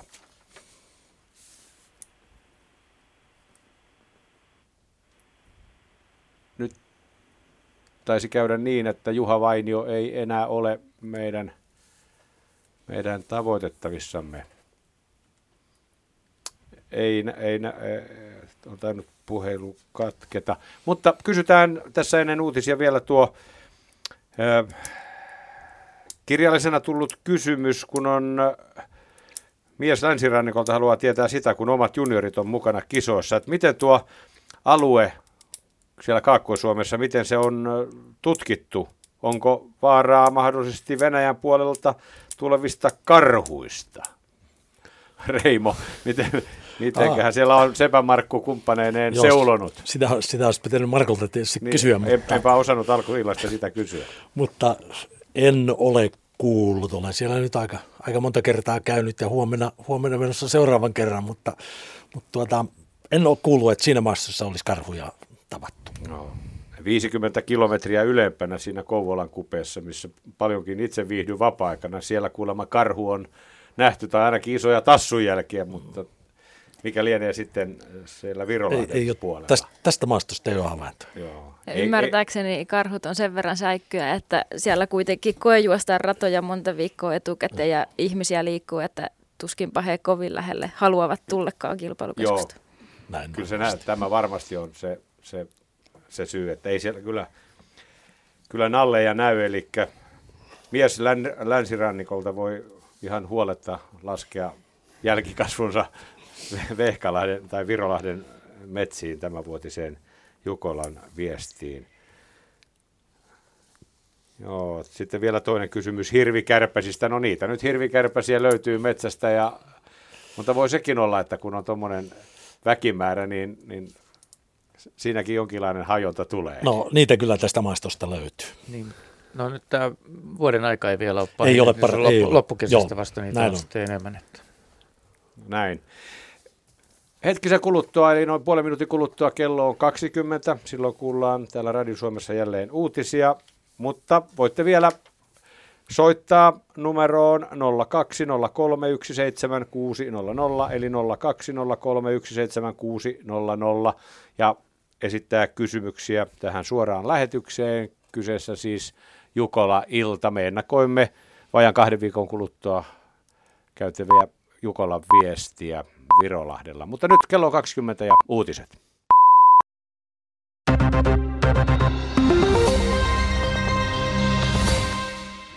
Helsingin poliisin mukaan kaikki tutkintalinjat ovat yhä avoinna Pasilan pommin ja Tapanin vainion polttopulloiskun tutkinnassa.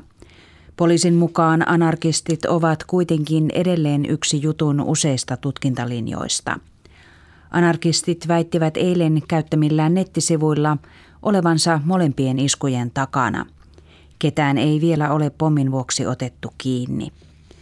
Länsi-Pasilasta löytyi perjantai-aamuna pommi ja lauantain vastaisena yönä Tapanin vainiossa sijaitsevalle huoltoasemalle heitettiin polttopullo. Raskauden keskeytyksiä tehdään vuosi vuodelta vähemmän. Terveyden ja hyvinvoinnin laitoksen tilastojen mukaan raskauden keskeytyksiä tehtiin viime vuonna runsaat kymmenentuhatta, mikä on kaksi pilkku kuusi prosenttia vähemmän kuin vuotta aiemmin. Raskauden keskeytysten määrä on laskenut viime vuodet melko tasaisesti, mikä johtuu pääasiallisesti alle kaksikymmenvuotiaiden naisten aborttien vähenemisestä. Yli yhdeksänkymmentä prosenttia keskeytyksistä tehdään sosiaalisista syistä. Peruskorko nousee heinäkuun alussa. Valtiovarainministeriö on vahvistanut peruskoroksi tasan kaksi prosenttia. Peruskorko lasketaan kahdesti vuodessa ja se määräytyy vahvistamista edeltävien kolmen kuukauden aikana julkaistun kahdentoista kuukauden markkinakoron keskiarvon perusteella. Edellinen peruskorko on ollut puolitoista prosenttia. Peruskoron merkitys on vähentynyt, sillä peruskorkoon sidottuja asuntolainoja on enää hyvin vähän. Ruotsalaisen autonvalmistajan Saabin tuotanto Trollhättanissa on jälleen keskeytynyt. Tehdas pysähtyi lounasaikaan, koska kaikkia autojen valmistukseen tarvittavia osia ei saatu tehtaalle. Saabin tuotanto on takkuillut pahasti viime kuukausina, koska Saab ei ole pystynyt maksamaan alihankkijoittensa laskuja. Saabin huhtikuun alkupuolella pysähtynyt autotehdas käynnistyi uudestaan puolitoista viikkoa sitten. Saab sai rahaa autojen ennakkomaksuina, kun sen kiinalainen kumppani Pang Da ilmoitti ostavansa yhteensä tuhatyhdeksänsataa autoa. Saudinaiset saattavat saada äänioikeuden. Saudi-Arabian uskonnollinen shuraneuvosto on ilmoittanut tukevansa naisten äänioikeutta.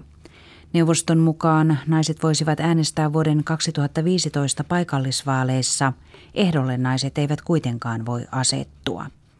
Toteutuakseen neuvoston suositus tarvitsee kuningas Abdullahin suostumuksen.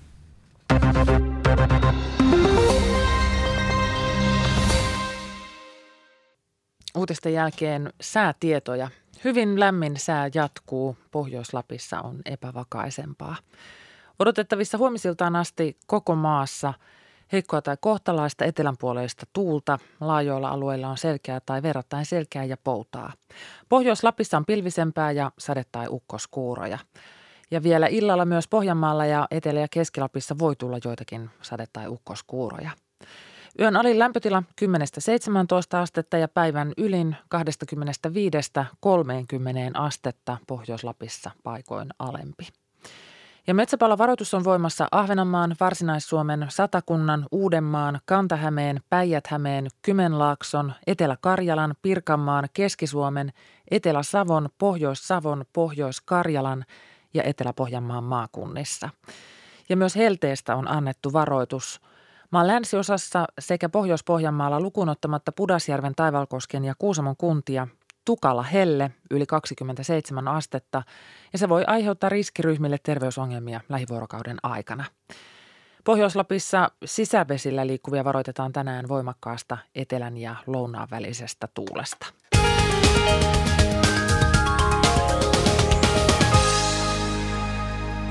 Ja vielä liikennetiedote erikoiskuljetuksesta. Hanko-Joutsano-Lappeenranta-välillä. Seuraavien tuntien aikana tämä liikennetiedote liikkuu tiellä kaksikymmentäviisi Hanko-Tammisaari-Raase-Pori ja tässä kuljetuksessa liikkuu neljä ajoneuvoyhdistelmää. Tuo kuljetus on lähtenyt liikkeelle kello kaksikymmentä ja nyt ensimmäinen pätkä ja kuljetus kestää tuonne kello kaksikymmentäkaksi saakka. Kuljetuksen korkeus on seitsemän pilkku nolla pilkku nolla viisi metriä, samoin sen leveys. Siis tiellä kaksikymmentäviisi Hanko, Tammisaari, Raasepori, erikoiskuljetus, jonka vuoksi liikenne pysäytetään ajoittain. Ja se on lähtenyt liikkeelle kello kaksikymmentä ja tämä ensimmäinen pätkä arvellaan, että kuljetus kulkee kello kaksikymmentäkaksi mennessä. Kaikkinensa tämä kuljetus liikkuu Etelä-Suomen teillä siis välillä Hanko-Joutseno, Lappeenranta perjantain saakka.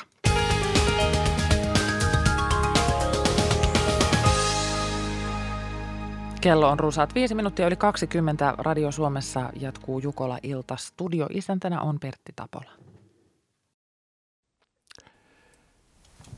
Tervetuloa taas suunnistuksen pariin.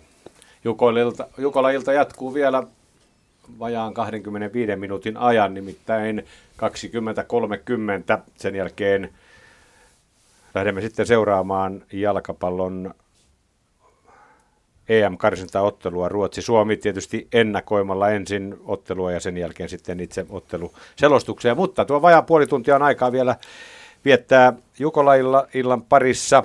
Meillä on täällä studiojoukkue vastaamassa kysymyksiinne. Puheluita otetaan edelleen vastaan numerossa nolla kaksi nolla kolme yksi seitsemän kuusi nolla nolla. Ja kysymyksiin ovat vastaamassa Y L E Urheilun asiantuntija Seppo Väli-Klemelä, Kaukametsäläisten puheenjohtaja Reimo Uljas, suunnistaja Katri Lindeqvist ja sitten Suunnistusliiton toimitusjohtaja Mika Kulmala. Ja nyt Juha Vainio on saatu langalle ja kysytään Juhalta, tai mikä häntä mietityttää näin kauniina kesäiltana. Joo, ilta. Oletko kysynyt sellaista asiaa, minua kiinnostaa. Mitä suomalaiset huippusuunnistajat vuosien saatossa pystyy juoksemaan Cooper-testin, että millaisia tuloksia, mä osaan vähän arvata suurin piirtein, mutta mua kiinnostaa, että millaisia ne on mahtanut olla jollakin Kari Sallisella ja kumppaneilla. No, ei kysytä sitten vielä Katri Lindeqvistin Cooper-tulosta, mutta minkälaisia muistaa Seppo Väli-Klemelä itsellään ja valmennettavillaan olevan, olleen? No kyllähän suunnistaja täytyy olla niin kuin varsin hyvä tasoinen kestävyysjuoksija. Mä, mä en tiedä tarkkoa, tarkkoja tuloksia esimerkiksi Kari Salliselta, mutta mä otan nyt omasta historiastani tuloksen. Mä oon juossut viisituhatta metriä radalla neljätoista, noin neljätoista neljäkymmentä ja mä en muuta kertaa siellä radalla käynyt sitä viittä tonnia juoksemassa, että se ei, ei ollut mitään niin kuin lajiharjoittelua. Ja nyt ihan otetaan tuore tulos, niin Petteri Muukkonen hän juoksi puolitoista viikkoa sitten kolmekymmentä, kaksikymmentä, neljäkymmentä tuhatta metriä. Että kyllä jos se muutetaan nyt Nyt tuonne Cooperin testiin, niin kyllä kai siellä nyt sitten neljä kilometriä menisi, menisi kuitenkin kaksitoista minuutissa huippusuunnistajilta. Ja parhaat, parhaat kansainvälisen tason suunnistajat, niin siellä kai ne tulokset on ollut neljäntoista minuutin pinnassa viidellä tonnilla ja niin poispäin. Miesten, puhun miesten ajosta tietysti. Ja, ja mieleen tulee tietysti Morten Boström, joka on erittäin joo, hyvä kestävyysjuoksija. Joo, joo More ehkä on taas enemmän tällä hetkellä juoksija kuin suunnistaja. Niin, että mutta takavuosina suunnisti. Ky- kyllä, ja suunnistaa nytkin. Niin. Oli, oli tuolla Sprintin S M-kisossakin, taisi olla yksitoista tai jotain suunnilleen sitä luokkaa, että. Mutta kyllä, kyllä historiassahan on hyviä juoksijasuunnistajia. Markku Salminen, Pekka Päivärinta, siinä kaksi, kaksi ihan kärkipäästä. Tanskan Karsten Jörgenssen. Joo, Karsten Jörgenssen on jos suolle kaksikymmentäkahdeksan minuuttia muistaakseni kympin ja, ja oli kuitenkin suunnistaja. Niin, kovaa kansainvälistäkin tasoa. Kyllä. Mites Katrilta taittuu, tai kuinka, kuinka pitkälle menet kaksitoista minuutissa? Itse asiassa en ole koskaan juossut Cooperin testiä, että se on perinteisesti ollut semmoinen poikien, poikien matka, joo, että tytöt, naiset juoksee useammin sitten kolme tonnia ja viittä tonnia, että maajoukkuessa on ainakin nykyään ymmärtääkseni vakiintunut viisi tonnia siihen testimatkaksi. Itse en ole juossut sitä matkaa, en ole ollut maajoukkuessa silloin, että olen juossut kolme tonnia ja voisin sanoa, että ei ole mikään kehuttava tulos oma tulokseni, että en ole ehkä parhaana päivänä saanut tulosta aikaiseksi. kymmenen kolmekymmentäkahdeksan taitaa olla mun paras, että uskoisin, että pystyisin hyvänä päivänä vähän parempaa. Että kansainväliset parhaimmat naiset juoksee varmaan alle kymmenen. Oliko vastaukset Juha Vainiota tyydyttävät? Joo, kyllä ne oli, ja mä suurin piirtein arvasin, mutta pitää tähän kertoa sitten semmoinen asia, että, että tota, tota arvo vaan nousee. Vainin olympiavoittaja Perkki Ukkola on juossut Cooper-testi, joka alkaa neljällä tuhannella, joku kymmenen kaksikymmentä metriä yli sen, niin tota, tota, mutta ei mä vertaa millään lailla suunnistajia, vaan mä arvasin, että se on huippu-urheilijoita ja pystyy tällaisiin, mutta haluaisin nyt kertoa tällaisen, että kaikki lajit huomioida, joissa ei juosta tai hiihdetä, niin se on, se on hirveä tulos. Joo, kyllä Kaima Ukkola on, on kovan, kovan luokan urheilija, sitä, joo, s- sitä ei tota, käy kieltäminen. Et mä oikeastaan tässä, niin jos ei verrata mitään muita, niin Harri Kirvesniemi olisi varmaan, hänhän nyt juoksi, maaottelujuoksija oli juniorina, niin tota, sitä ei tavallaan voisi verrata, mutta mä arvasin, että kyllä suunnistajilla tulee hirveitä tuloksia. Et kiitos vastauksesta. Joo, kiitoksia Juha Vainiolle. Meillä on jo seuraava puhelukin siellä valmiina. Pekka Ihalainen, oikein hyvää tiistai-iltaa. No oikein hyvää suvi-iltaa, kun täällä on kalenterin mukaan tänään suvin päivä, niin nyt ei ole oikein Jukolan ilta, mutta, mutta kaunista kuitenkin. Mä olisin halunnut tietää semmoista juttua, että kun nämä paikkakunnat valitaan, niin mikä se on se systeemi, että tota, haetaanko sieltä ensin nämä maanomistajat, pistetään ne se äh, haulikon eteen seisomaan ja sanotaan, että me vuokrataan teiltä maata. Että tota, et, onko tämä nyt ihan vapaaehtoisuuteen, vapaaehtoisuuteen perustuva vai onko tämä sellaista houkuttelua ja puolipakkoa sitten, että se saadaan se maa. Sehän on valtavan iso alue, joka kuitenkin joka Jukolassa käytetään. Sitten toinen kysymys on se, että kun siellä nyt parikymmentä tuhatta ihmistä velloo sitten viikonlopun, niin, niin miten tämä alue palautetaan sitten siihen normaalitilaan? Jos ajatellaan nyt tuommoinen ihmismäärä, niin sehän on viikonlopun jälkeen kuin Mannerheimin tie, että siellä menee semmoinen moottoritien kokoinen alue, joka on sitten tallottu ihan todella hirveäseen kuntoon. Miten se sitten tapahtuu sen jälkihoito? Tarkoitatko nyt kilpailukeskusaluetta vai metsää? No sekä että, eikö se, ole, eikö se metsä mene siinä ihan samalla, kun siellä juoksee monta tuhatta suunnistajaa, niin ihan samalla vielä suurempi tota, vahinkohan siellä tapahtuu tietysti siellä varsinaisella vaihtoalueella. Joo, tämä asiahan oli meillä esillä jo aikaisemmin tänä iltana, mutta vastataan tähän nyt lyhyesti. Reimo voi aloittaa. No kyllä maanomistajilta vapaaehtoisuuteen se perustuu ja, ja normaalisti se menee niin, että käydään jokaisen, jokaista maanomistajaa sitten jututtamassa, jos he paikkakunnalla asuvat ja, ja kerrotaan mistä on kysymys ja, ja pyydetään lupaa. Eli eikö tämä mene siinä järjestyksessä, että ne seurat, jotka hakevat Jukolan viestin järjestys, järjestämisoikeutta, niin he kartoittavat ensin tämän, tämän maanomistuskysymyksen? Kyllä. Että, että siinä vaiheessa, kun ö, järjestämisoikeusta anotaan, niin siinä vaiheessa jo maanomistustajien kanssa on asiat sovittu. Kyllä. Tai sanotaan näin, että oleellisilta osin niin, että se kilpailu pystytään järjestämään, niin on siinä vaiheessa. Voihan olla, että joku, joku pieni reuna-alue sitten niin, niin kysytään myöhemmin, tai näin tapahtuu, että kysytään myöhemmin, mutta että oleellista osin ne pitää olla selvitetty. No entä sitten tämä jälkisiivous? No jälkisiivous, jos otetaan esimerkki viime vuodelta, Kytäjän kartanon pellolla oltiin vajaa kaksi viikkoa kisasta, niin, niin kaikki oli viety pois sieltä ja maa palautettiin maatalouskäyttöön. Sinne heinäpellot kynnettiin ja, ja, ja sen jälkeen oli jatkuhomma niin kuin ennenkin. Ja käsittääkseni Yri Laakkonen oli tyytyväinen. Oli, oli tyytyväinen, kyllä. Kaikki suunnittajatkin on löytynyt jo. Kyllä varmasti. Oli joo, kyllä vaan. Aika paljon käytetään nimittäin, sen olen huomannut, että, että erilaisten tieurien alla erilaista tällaista eristyskangasta, jonka päältä sitten esimerkiksi sepeli ja hiekka on helppo kone, koneellisesti ottaa pois ja sitä kautta se on helpompi palauttaa siihen alkuperäiseen tilaansa. Muistan esimerkiksi Siuntion juhlajukolassa valtavat määrät teitä. Ne oli, siellä oli suodatin kangas välissä ja sepelit vaan työnnettiin pois ja maa oli taas siinä käytössä, mitä se maanviljelyskäytössä on.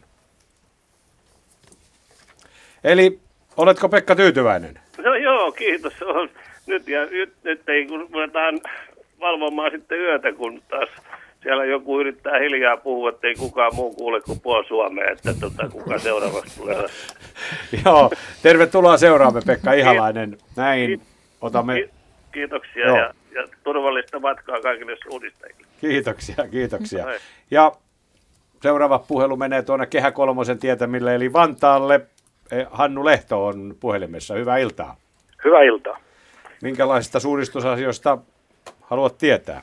No, mulla on itse asiassa ehdotus. Jaha. Tuota, Jukolan viestihän on vuosien aikana kehittynyt paljon ja seurannut aikaansa, niin mulla olisi ehdotus, miten tehtäisiin seuraava steppi. Eli tuota, perustelut on kovin henkilökohtaisia, mutta ikätovereitani on muitakin aika monta. Ja, ja tuota, ehdotuksena olisi lyhyesti se, että yli kuusikymmentävuotiailla olisi mahdollisuus osallistua Venlojen viestiin, siis miehillä. Ja perustelee sitä sillä, että saataisiin sitä kuormaa sieltä Jukolan viestistä vähän, vähän tuota toiseen suuntaan, ja se olisi meille yli kuusikymppisille koukkupolville niin huomattavasti mukavampaa ja helpompaa. Mitäs sanoo Reimo Uljas, Kaukametsäläisten puheenjohtaja, tähän ehdotukseen?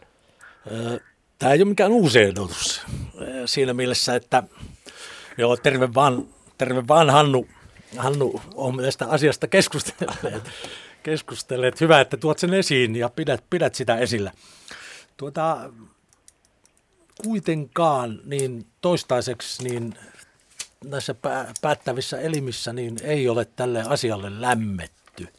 On, on haluttu pitää, pitää tuota Venlojen viesti Venlojen viestinä ja, ja ei ole sitten kuitenkaan niin sen yhteyteen sitten haluttu, haluttu enää sitten toista sarjaa ja, ja kerta kaikkiaan kolmannen kilpailun järjestäminen, niin, niin se on pois laskusta, koska, koska jo nykyisellään Jukolan järjestäminen on niin iso homma, että järjestäjille ei voi minkäänlaista lisärasitusta enää laittaa.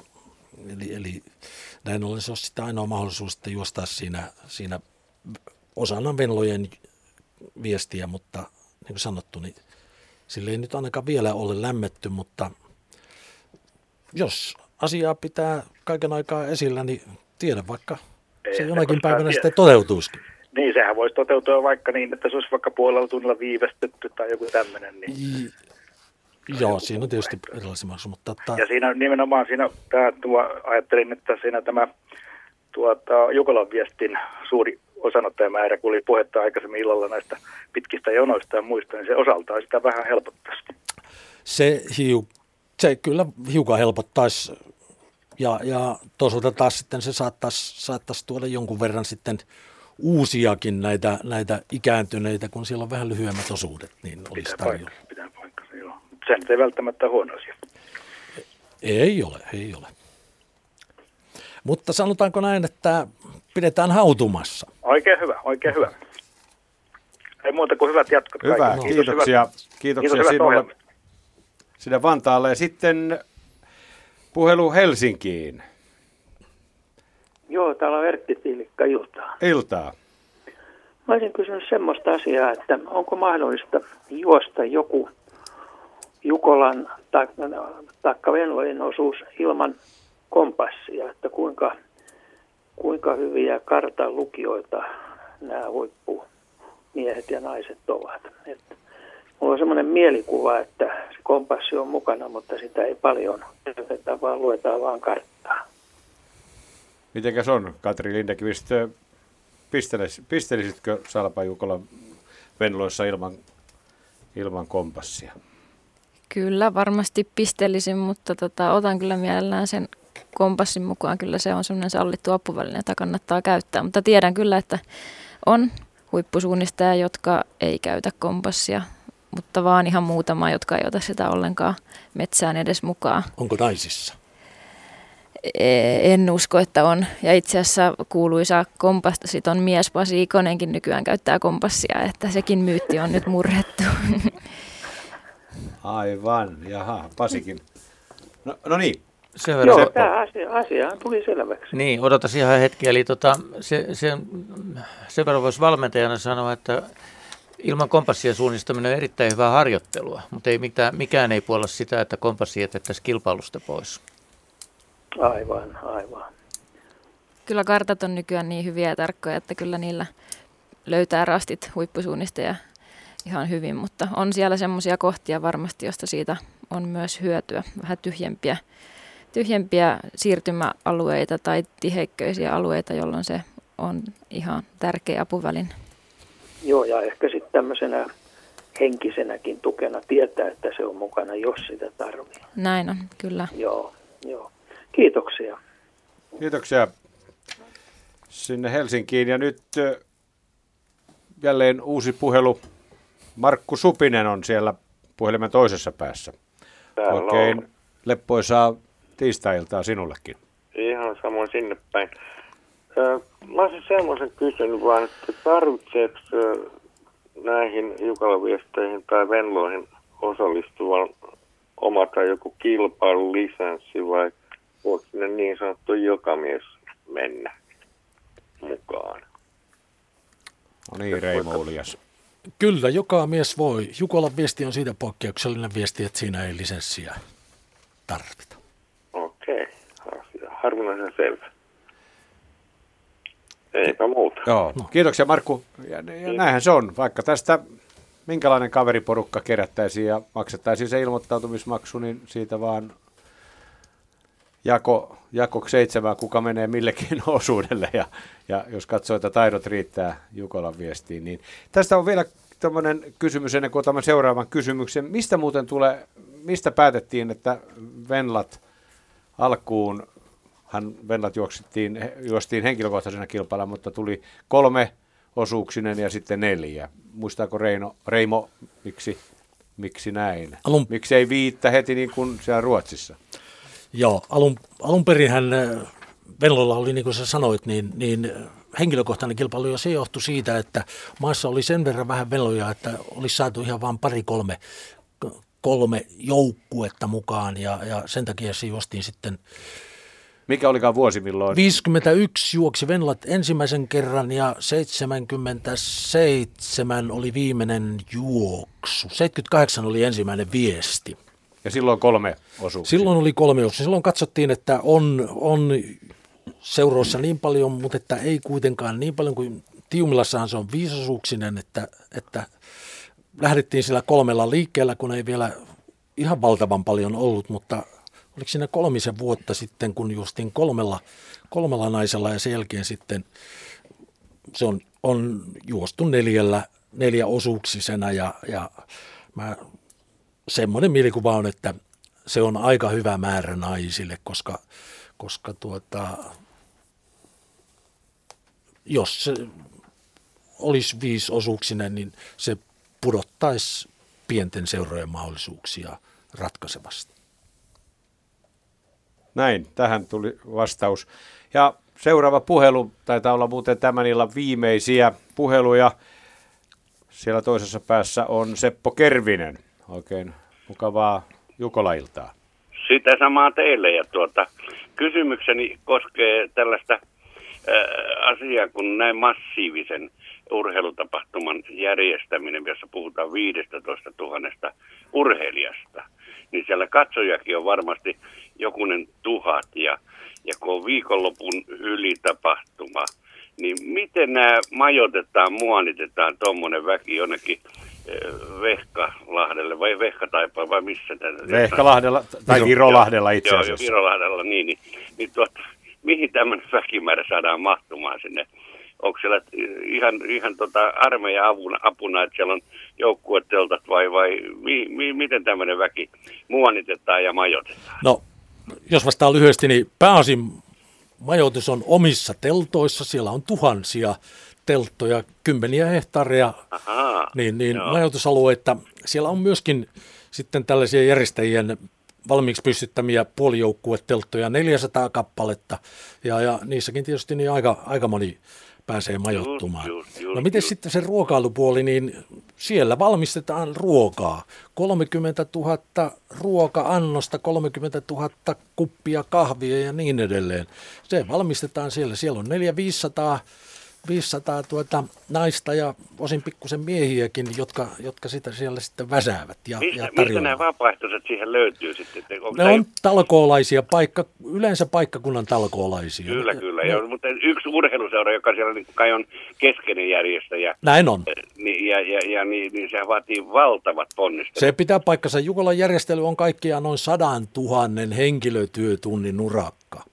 Se on mieletön, kyllä, mutta että hienoa työtä tekevät. Kyllä, ja se kuvastaa juuri nimenomaan tätä suomalaisten äh, kiintymystä talkootyöhön. Niin, niin, sen verran vielä, että talkoilla tehdään yli yhdeksänkymmentä prosenttia. Siihen viimeiseen, viimeiseen vajaan kymmenen prosenttia. Siinä on sellaisia erikoistehtäviä, joita ei, ei talkoilaiset pysty tekemään.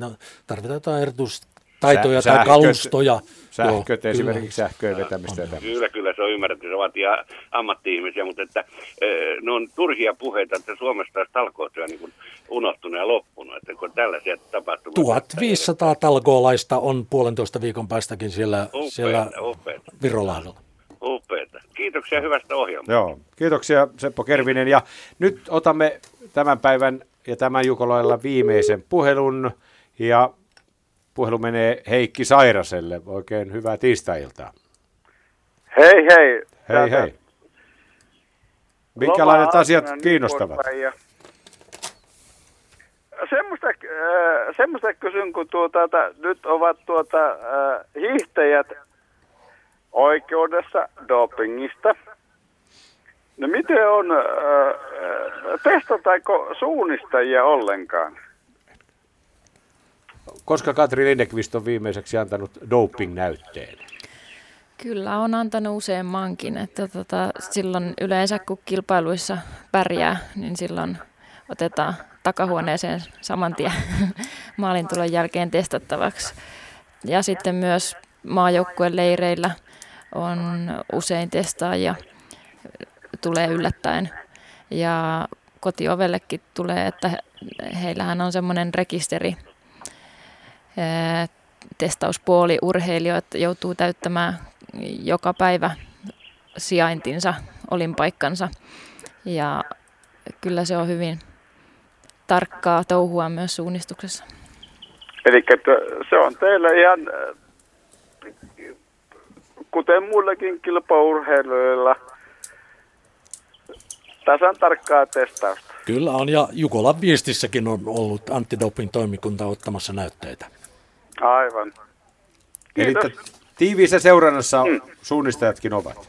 Joo, tämä riittää minulle. Kiitos paljon. Kiitoksia Heikki Sairanen. Ja nyt sitten se tämän illan viimeinen puhelu. Se menee Helsinkiin, ihan tähän kupeeseen.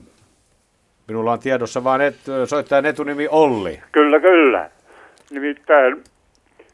Joko varmasti kaikki te, te siellä muistatte sen surullisen kuuluisen paikkaa, mikä se nyt voidaan sanoa, niin Muta Jukolan. Tarkoitatko Kytäjä Jukolaa kahdeksankymmentäyksi? Kyllä, kyllä. Että kun tuossa puhuttiin niissä sääolosuhteista, niin minä ajattelin sitä juuri, että, että tuota, kyllä se oli yksi niitä karmeimpia. Minä olen kahdeksan Jukolaa juossut, mutta... osuuksia erilaisia, mutta kyllä se oli yksi niistä karmeimmista, mitä olla voi. Ky- kyllä se näin varmasti on. Joo, kun aamulla avasivat teltan vetoketjua, niin vesi meni sisään ja katepillarilla kiskottiin autot sieltä pellolta pois, niin oli se kyllä semmoinen Jukola, että voi hyvä sylvi. Mutta sitten toinen asia, mikä minulla tuossa oli mielessä, niin onko vielä T V-kaapelit vai menekö antennilla tuolta T V-rastilta? No, kuvaahan ei, sen verran tässä vaikka ei mikään tekniikan mies olekaan, niin tota, voin sanoa, että kuvaa ei pysty maastosta lähettämään kuin kaapelia myöten. Eli, eli kamerakuvaa vaaditaan kaapeliin, mutta me radio, radiolähetystä tekevät, Joo. niin me käytämme ää, ää, laitteita, jotka Joo. Ilmojen teitse siirtävät ääntä, ääntä antennien kautta, mutta kuvan lähettäminen ei maastosta onnistu. Joo, niin. Toki linkillä se lähetetään sitten sieltä esimerkiksi tässä tapauksessa Harjusta tai sieltä Harjun maatalousoppilaitoksesta mm. sitten eteenpäin Ruotilan T V-asemalle. Ja, Joo. Mutta ma- maastosta kamerakuva välittyy kaapeleita myöten, mutta ääni antenniteitse. Joo, nimittäin yksi Jukola